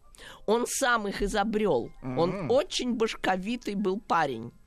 И вот этот Вальфсон влюбился в вальс. Вот этот вот новый танец, который только-только стал вытеснять минуэт. И он на свои средства открыл в Вене коммерческий Аполло-зал, танцзал. Вы представляете, вот каждый обыватель может почувствовать себя королем. Вот ты приходишь, китайский зал, греческий зал, такой, секой, там шнапс, тут шампанское, пол натертый, девушки Владимир красивые. А в греческом Ты- зале это другое. А нет, а там был свой, там был шикарный, да. И вот эти разных национальностей залы, красота, лепнина, золото везде. А ты домой придешь, у тебя мало-мало меньше, не знаешь, кому раньше сопли вытереть. А тут ты приходишь, и ты король. И вот люди это поняли. Был редутен-зал, Шперль, э, вот этот Аполло-зал. То есть везде танцевали, кружились в вальсе. Причем музыка была очень доступная. И вот Иоганн Штраус, отец, собрал оркестр сам. Он прекрасно играл на скрипке. Он был замечательным композитором. И главная музыка была, ну, простецкая. Вот если вы послушаете э, Иоганна старшего вальс, вот у нас есть он, то вы увидите, насколько это простенько все. поп-мелодии. Видите, как простецкое какое. Пап-пим, пам-пам. О! Владислав Александрович, повторяйте за ним Константина. Вы Шикарно, шикарно. Ну, правда здорово? И вот в этом зале шикарном с позолотой после шампанского вы вот так вот... Особенно ля-ля, после ля-ля, шампанского. Ля-ля. Причем Ля-ля. их было двое. Так. Йозеф Ланнер, известный Так. тоже деятель, и Иоганн Штраус. Естественно, дело коммерческое, денежное, они разругались. Ну, всегда. Партнеры разругались. А Ланнер, он был, знаете, такой, как девушка. Он был такой скромный, какой-то тихий такой. И он все уступил, сказал, иди, иди, все, на, забирай все. И Иоганн Штраус все забрал. Где он только не был, в Париже, в Лондоне, вся Европа ему рукоплескала. А богатым он не был, расходы огромные. То есть, ну, условно говоря, например, э, вот он получил 250 там, фунтов за гастроли в каком-то городе, 220 спускал уже все. А потому что расходы, транспорт, карета, гостиница. Так, а 30? э, Погоди, э, тут это важно, очень а 30 мало. куда? Это очень 30 мало. куда? Ну, жена, дети, куда? Жена, Нету. дети, Ну, Ильич. все, да. А. И получилось так, что он, несмотря на то, что он очень большие деньги зарабатывал, огромные просто по тем временам, а расходы, капризничали оркестранты. Они иногда по году не были дома в Вене. Говорит, ах ты гад, небось к жене возвращаться не хочешь. Устраивали ему скандалы Иоганну Штраусу, старшему. Он как-то справлялся, но он очень любил ездить. Прям путешествия обожал. И вот он их таскал, таскал, они ему ставили условия. Нет, мы должны жить в пяти звездах, мы должны лучшее шампанское пить, мы должны то, мы это. И получалось, что он, не- не- у него маржа никакая не задерживалась. Все, что получил, все потратил. Вот так и получалось.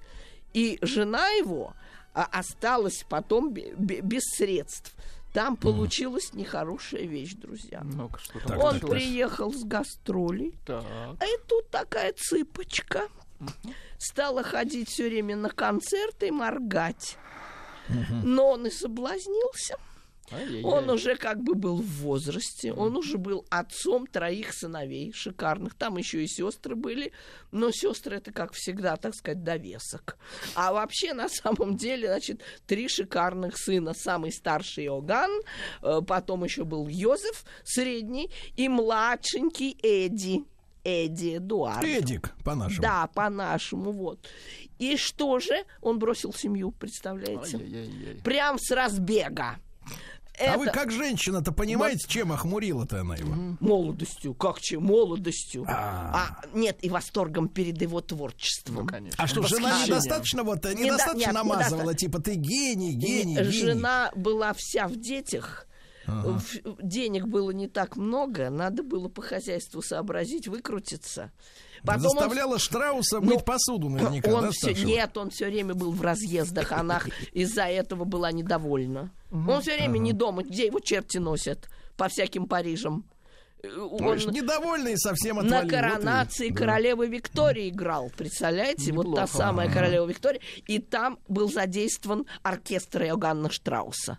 То есть это был блеск просто. П- Потрясающе. Все было. Но тут подрос старший сын. Тот самый главный Иоганн Штраус, которого мы знаем лучше всего. Гений, настоящий гений. И причем папаша не хотел, чтобы он был музыкантом, скрипку прятал, чуть не об его голову А почему? разбивал. А потому что он все-таки считал, что музыка, ну как все считают. Дохода не родители. давала. Да, ну несерьезно, ну хорошо, ну мне повезло, а ему, может, не повезет. Это такая профессия, черт его знает. То ли дело нотариус. Всегда какое-то наследство есть, его оформлять надо. Нотариус. То ли дело там юрист, все время суды, тяжбы, это никуда не денется. Или, например, врач. То есть он хотел, чтобы у сына была твердая какая-то почва под ногами. А тут какая-то скрипочка. Ну, не, может два раза повести. Знаете, как говорят, в одну воронку не падает два раза. Вот он и подумал, я талант, а тот, может, балбесом будет. И что ж делать-то с этой скрипочкой? А мать тайком на последние средства давала возможность ему заниматься, уроки, уроки брать. А он был настолько гениален, что он на лету хватал. И вот в 19 лет, а это был 844 как раз год, он вышел на сцену вместе с отцом. Представляете? Ну, то есть как? Отец в одном месте, негодяй, с другой женой, оставивший свою семью. И тут можно сказать, свидетель его позора, можно сказать, обвинитель где-то даже моральный, его старший сын Иоганн Штраус тоже. И вот он, как говорил отцу, я, конечно, тебя очень люблю, но матери-то кто-то должен помочь.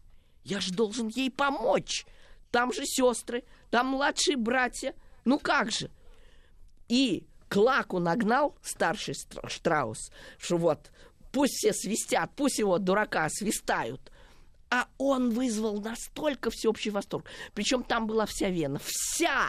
То есть кассу пришлось закрыть, потому что уже де- Деньги не- все не уже куда вмещались. деньги, не сесть, не стать, там уже дышать было невозможно. Класс. До такой степени всем было интересно, ж была интрига, в газетах писали, он бросает вызов отцу, он теперь вот хочет доказать, что он тоже ого-го. И действительно так и вышло. Это, знаете, как англичане в таких случаях говорят, the rest is history, остальное история. И вот началась с тех пор история младшего Иоганна Штрауса. Причем после этого старший прожил всего пять лет. Но он был вообще истощен этими поездками. Он уже в обморок падал, он уже просто не мог. Вы не представляете, что такое Англия тех лет. Плюс цыпа. Да, дождь. Дождь по колено, сырость, все кашляют, у всех грипп, выходят на сцену, опять продуло, на следующий день там все свечи, все потеют, выходят, там дождь, ужас! Они все в гриппе лежали. Их было 26 музыкантов. И один другого талантливее. Все виртуозы, все артисты.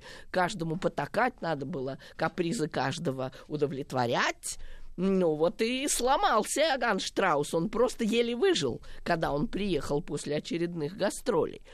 И вот младший показал, что это уже другой вальс совсем. Вот, вот вы только что слышали такой, такой Ну, простодушненький, такой цып-цып, так это простодушненько. Э, нет, Иоганн Штраус младший, это уже сама элегантность. Это уже восторг, аристократизм, богатство. У него мелодии как из рукава лились. Он их прямо уже вытаскивать ли уже не мог. Настолько их было много. Он просто фонтанировал этими мелодиями, причем Дина совсем другими. А видя такой успех, успех, э, так сказать, пасынка-то, э, цыпа-то не захотела перескочить-то? А? Кто? Цыпа. Цыпа? Цыпа стара для него была. Это же для отца она была такая Цыпой. юная. А, а, а Цып, между прочим, ее звали Эмили Трампуш.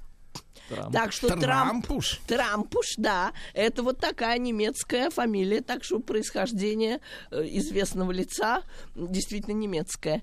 И вот э, она, кстати, после смерти э, Иоганна Штрауса старшего осталась вообще без средств и непонятно куда девалась. Вот это самая Эмили. А, но вот можно услышать разницу, почувствуйте. Вот, сказки Венского леса. Это сын или Это отец? сын, это уже сын, вы же Сын. слышите. Да. Владислав Александрович, приготовьте для примера трек отца, чтобы мы Да, да, узнали да. Так разницу. мы же только что его слушали отца. Так забыли уже. Ну вот, давай, давайте Да. опять Да. отца. Отца давайте. Попроще. Попроще Сергей. все. Ну, похоже. Попроще. Похоже. Он такой по-крестьянски А, а он немножко. вот очень правильно говорит, Вадим, замечательно говорит. Действительно по-крестьянски, а потому что изначально ведь это не был даже вальс, это был лендлер. Это, был такой э, народный немецкий танец. А, вот и вот такой вальс. простоватенький, вот, вот такой вот он и был. Вадик, ты бы не лез в нашу сельскую быль. Вы Да. Львовича не Но- трогайте. Ну-ка, давайте послушаем теперь сына. Ах, слышите, какой скольжение какое. Прыжки, скольжение. Пам-пам. Позабористей. Еще То есть, как. давайте так, оди- одежонка поэластичней, да? Ну Да, да, да, конечно, здорово. Не стесняет И все услышали это, так же, как Так. и мы. И это уже была слава такая всемирная буквально. Э, Но он, кстати, ведь бывал в Петербурге. Да? Молодой Иоганн Штраус э, по приглашению российского двора Значит, э, вот ему было 33 года, он 25-го года рождения, давайте считайте, плюс 30. В середине Александр, 50-х Александр. II. Да, Александр нет, II. нет, в середине 50-х годов, да, он очень часто посещал Павловск. Вот тот самый под Петербургом. И там у него был роман О, с боже. Ольгой Смирницкой. Так. И у- они переписывались через дупло, как Дубровский с Машей у Пушкина. Какой она? Через дупло. Очень романтично. Он, как бы, ну, скромный артист, ну, достаточно не бедный. Ну, Да. конечно, он же не князь, не граф, а самый обычный Иоганн Штраус. Еврей из Леопольдштадта. Как в? Вене, да.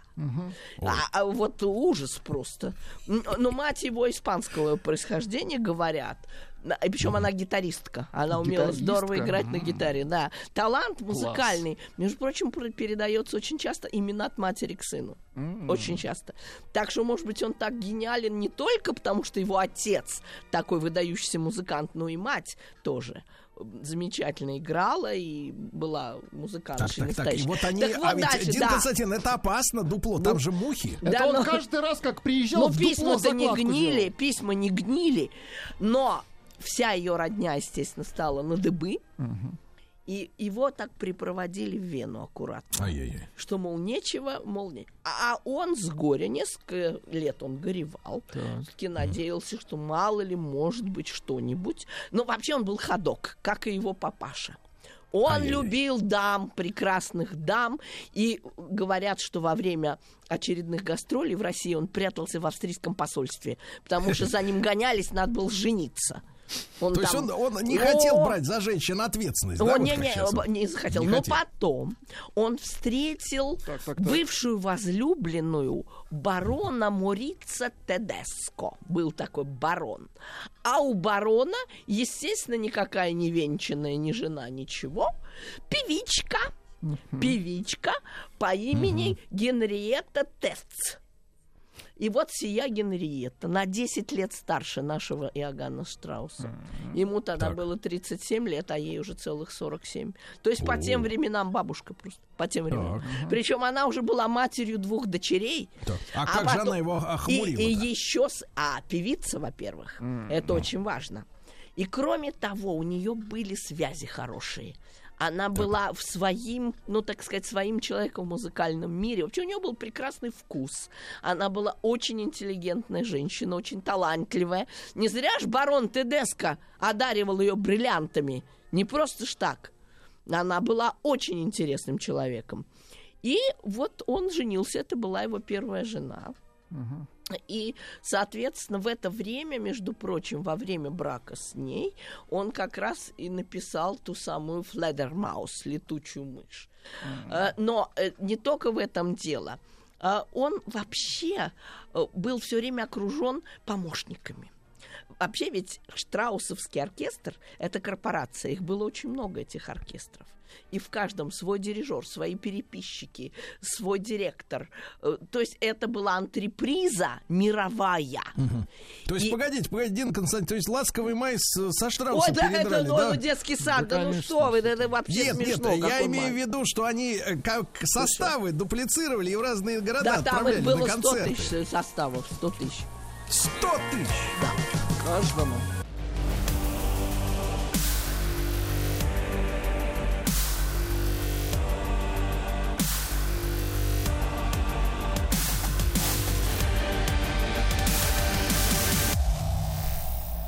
Обратная сторона музыки.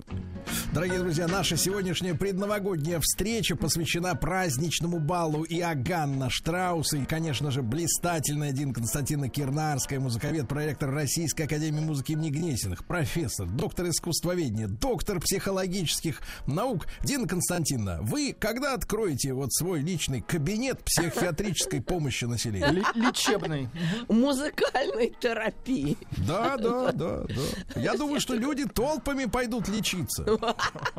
Вангую. А что? А что? Между прочим, безвредно. Э, такая есть Френ Лейбовиц, которую называют американским Жванецким. И она сказала, самые лучшие люди в нашей жизни это повара и музыканты. Они доставляют нам самое большое удовольствие, но только музыканты безвредные. Повара-то вредны. От них полнеешь. Конечно. Вкусно поешь, а потом сожалеть начинаешь.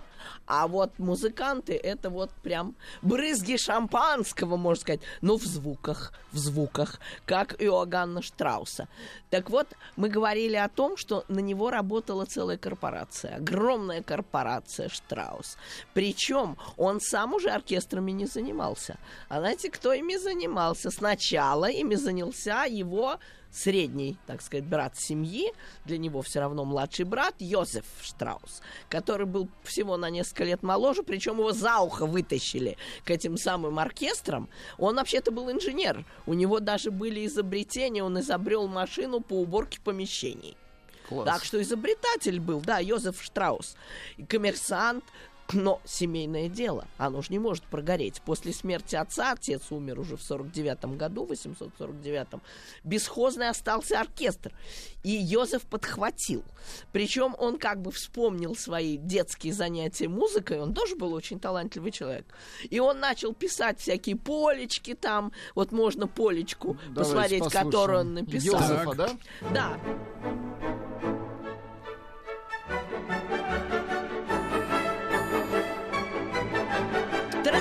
Мило, правда? Ну, шустренько так, да. Шикарно.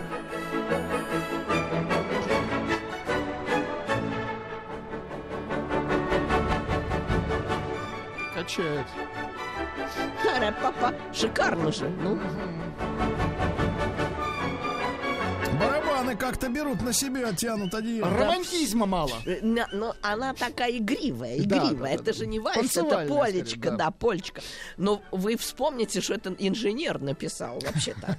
То есть э, э, там море таланта. Он был антрепренер, он занимался оркестрами, еще писал полечки, там вальсочки, одно, другое, третье, но он очень рано умер.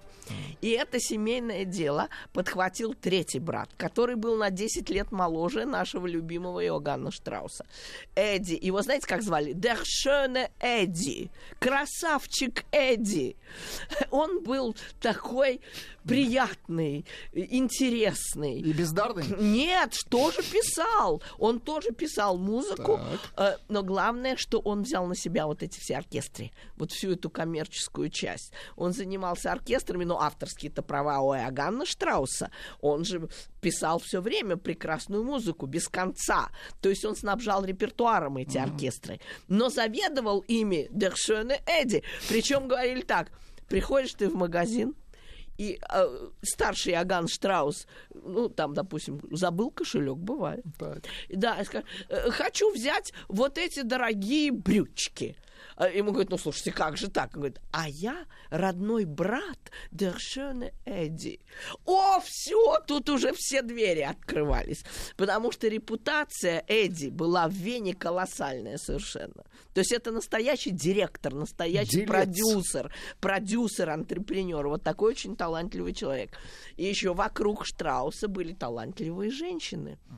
Э, Вот эта самая Генриетта Тефц настояла на том, чтобы он взялся за Фледермаус, за летучую мышь.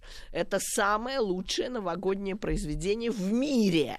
Ничего похожего вообще просто нет. Все вот именно так вот сводится к этой самой мыши. То есть э, Мельяк и Галеви это гениальные либретисты. Это либретисты Офенбаха, это либретисты Кармен тоже. Они написали пьесу «Le Réveillon» э, «Пробуждение». Вот про это же самое. Вот в тюрьму попал, значит, такой незадачливый тоже такой эм, жуир, э, прожигатель жизни. Жуир. Да, да, да, такое, знаете, хо-хо-хо. вот попал он, Бездельник. да. А, бездельник, да. Потом бал графа Орловского, кстати, это изобретение самого Иоганна Штрауса. Он очень любил Россию. Очень любил. Не мог забыть Павловск, прекрасное, Дупло. да, все, да, как ему было там хорошо. И вот он сделал бал у Орловского. И, но самое-то интересное, там бесконечные репризы, не только чудесная музыка, но потрясающий сюжет, адюльтер, измена, измена, причем обоих. Представляете? Жена, понимаете ли, ужинает с тенором, с поклонником, а муж в это время ухлестывает за какой-то венгерской графиней, которая в результате оказывается его женой. Это она его так подставила. Потом чуть глаза не Ай-яй-яй. выцарапала. Глаза чуть не выцарапала. А в процессе вот этой беготни постоянные репризы, как два немца изображают французов. Причем а- они не знают, что э, тут какая-то обманка. Каждый другого принимает за настоящего француза. А сам-то он про себя знает, что он два слова вообще. И да, «Bonjour, monsieur». Oui, ответ. О Пари, Ô Paris, Э, маркиз, oui, шевалье, bonjour, bonsoir. И вот так они э, перепираются, э, два французских слова, так что-то пытаются, пытаются. И расходятся, говорят, неприлично мы говорим по-французски, дамы нас не понимают на этом самом балу. А на самом деле это был начальник тюрьмы и тот самый Айзенштайн, который должен был в эту тюрьму угодить. Но вместо тюрьмы попал на бал. И вот там в честь женщин середины 19 столетия потрясающий персонаж. Э, Горничная, которая выдает себя за артистку. А вообще-то, например, во Франции актриса это самая лучшая профессия. Потому что женщины должны были все свои деньги отдать мужу. У них ни копейки не было. Она, например, выходит замуж, порядочная женщина, Так. и все ее приданное идет мужу. У нее ничего нет. Все. Он может это прогулять в карты, истратить на актрис, на тех же самых, э, делать что угодно. А она сидит без денег. Вот так. А, а сама актриса, которая, естественно, не замужем, у нее все в порядке со средствами. Так что пойти в актрисы это вообще дело хорошее.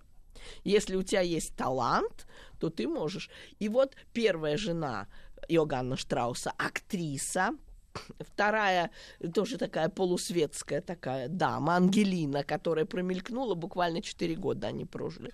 А последняя его жена, вот уже лет на 30 моложе, ее как раз звали вот как этот персонаж из Фледермаус, ее звали Адель. Адель Дойч ее звали. И там была действительно любовь. Вот он на ней женился, уже ему было чуть-чуть за 60. А ей, естественно, намного-намного А ей меньше. наоборот, Сергей А у Валерьевич. нее еще и дочка была, он к этой Как дочке наоборот? от первого брака дочь ее была, с ними жила. Он к ней чудесно относился. Вообще он очень любил эту жену, и она тоже занималась всеми его делами. Но вот была такая же игривая, такая же обаятельная, как Адель. Вот эти куплеты Адели, э, вот этой горничной, которая потом пошла в актрисы, это, конечно, У один нас из мировых куплеты. шедевров.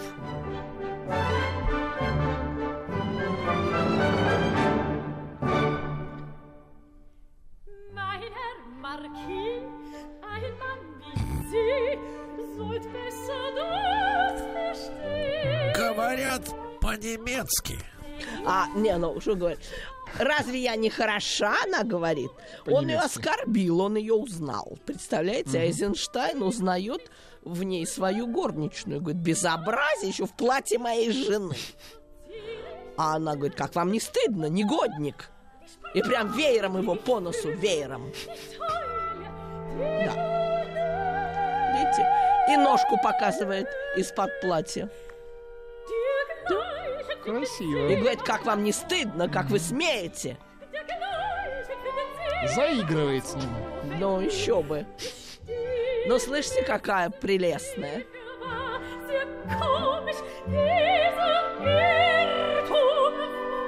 Вот сейчас будет над ним насмехаться. Так.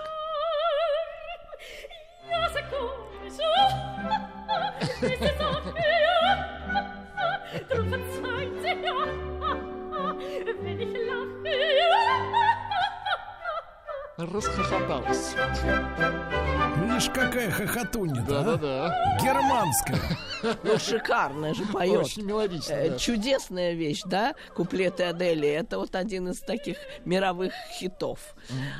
И- А ведь не, не каждая оперная певица сможет так вот исполнить. Конечно. А вот вы обратите внимание, что это такое опереточное сопрано. Это не то, чтобы вот какой-то мощный голос, а это вот такой голос легкий, такой скользящий. Прелестный просто. Шедевр это. Какая новогодняя музыка.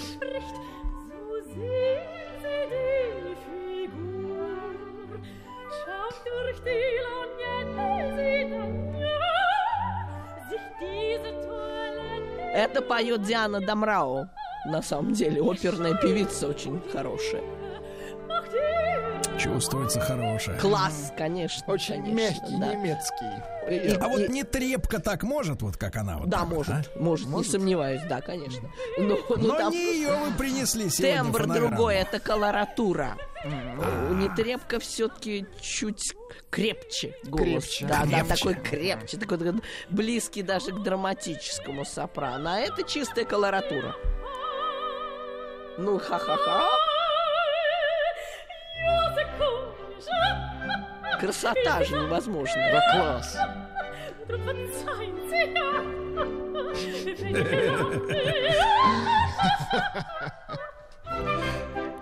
Вот и вот Да. жена была такая же Красиво. прелестная.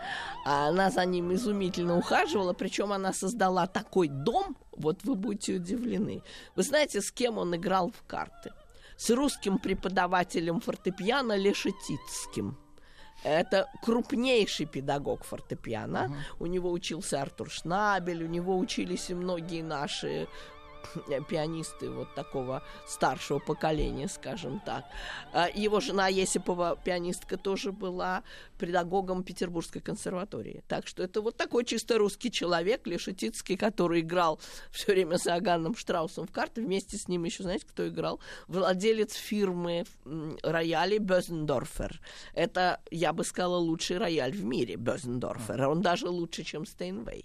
То есть он э, не столько концертный, он скорее даже универсального такого плана, но это, если вы спросите любого пианиста, вот что вы себе домой возьмете, Стейнвей или Бёзендорфер? Любой возьмет Бёзендорфер.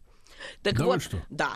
И вот основатель этой фирмы, Бёзендорфер, как раз в картишке перекидывался с Иоганном Штраусом. А лучшим его другом был, ни за что не угадаете, Иоганнес Брамс. Брамс? Да, потому Тот что самый? тот самый, он ему не то чтобы завидовал, конечно, Так. но он ему отдавал должное. Он обожал вот эти вальсочки, вот это все такое Товарищи, легкое. а с кем, с кем перекидываетесь э, в, картежке, в картишке вы в склад с плакнем, товарищи? Дорогие друзья, сегодня в нашем эфире, и это наша аудитория чувствует, великий просветитель современности Дина Константиновна Абсолютно Кирнарская. точно, да. Мы должны Дине Константиновне обделать кабинет, чтобы она принимала, так В сказать, хорошем людей. смысле слова. Да. Инвесторы, все к Дине Константиновне, будем лопатой грузить золото. Да, как Иоганн Штраус. Младшенький. Да, да, целая семейная история. Э, Кстати говоря, э, вот этот вот красавчик Эдди э, дожил до 916 года. Он 34 года рождения, 1834. То есть по тем временам, ну, просто очень длинная жизнь. Э, Ну и пришлось ему пережить, кстати говоря, уход из моды вальса. Ведь уже в начале 20-го столетия это уже джаз. Да, да. Молодой джаз, который уже начал потихонечку завоевывать. А вот так вот, Дин Европу. Константиновна, с точки зрения психологии, да, и в то же самое время э, музыковедения, вот по настроению а, или по публике, да, или по образу жизни, вальс и джаз тех времен еще, пока не появился такой заумный, да, э, вот именно Боб, такой мелодичный боб, да. джаз. Да, Вот в чем, в чем, да, да, в чем разница, вот э, с вашей точки зрения, вот с научной точки зрения? А, ну, можно сказать, что э, вальс, он э, скорее о любви, о любви. Так. Романтизм. А, ром- это романтическое произведение. Нет, конечно. Джаз совсем не романтическое произведение. Как говорил Он скорее Горький, э, юмористическое. Вот этот Музыка юный- Музыка толстых. Обезьян. Да, э, не, юный Диксиленд это такая вот музыка э, с, с усмешечкой, с усмешечкой. Э, вот. То есть Ну, вот как бы цинизм, да, да, так проклевывается. проглядывает, проглядывает. Но не цинизм, а такая, вы знаете, такой постмодернистский дух уже там ощущается, что на все ерунда вообще. Все вообще ерунда. Отрывайся. Да, отрывайся, Чес. пока можешь, да. А вальс это все-таки влюбленность, это э, сады, парки, это вот Вена старая. Э, Она запечатлена там, конечно, колоссально. И не зря Брамс завидовал Иоганну Штраусу. По-хорошему, по-хорошему, они были большие Один Константин, друзья. а кстати, Штраус-то у своего, так сказать, э, э, э, жителя-то той же самой Вены, у товарища этого Фройда-то лечился он у него, вот, вот. Ну, Он психически не то нормальный чтобы был? лечился, Пересекались ну, они? а, Ну, Вена маленький город, там вообще был такой особый патриархальный дух в Вене. Э, И император Франц Иосиф, и Сиси, императрица, и вообще вот Да-да-да. это вся атмосфера. Заколотая несчастная Вены. женщина, Да, заколотая. Вены. А это было очень все как бы влиятельно все. Так что э, атмосфера старой Вены, она, конечно, запечатлена колоссально в музыке Иоганна Штрауса. Вот э, увертюру его Давайте. мечтают сыграть самые лучшие дирижеры. Вот сейчас. Летучие мыши. Чувствуете Новый год? Чувствую, Чувствую. мышь летит. Да, да, да. Хотя конечно, Дин Константин, если честно, то Ну. наш Петр Ильич со щелкунчиком переплюнул. Ну, не скажите, они наравне ноздря в ноздрю идут. ну, хорошо, ладно. Да. Да.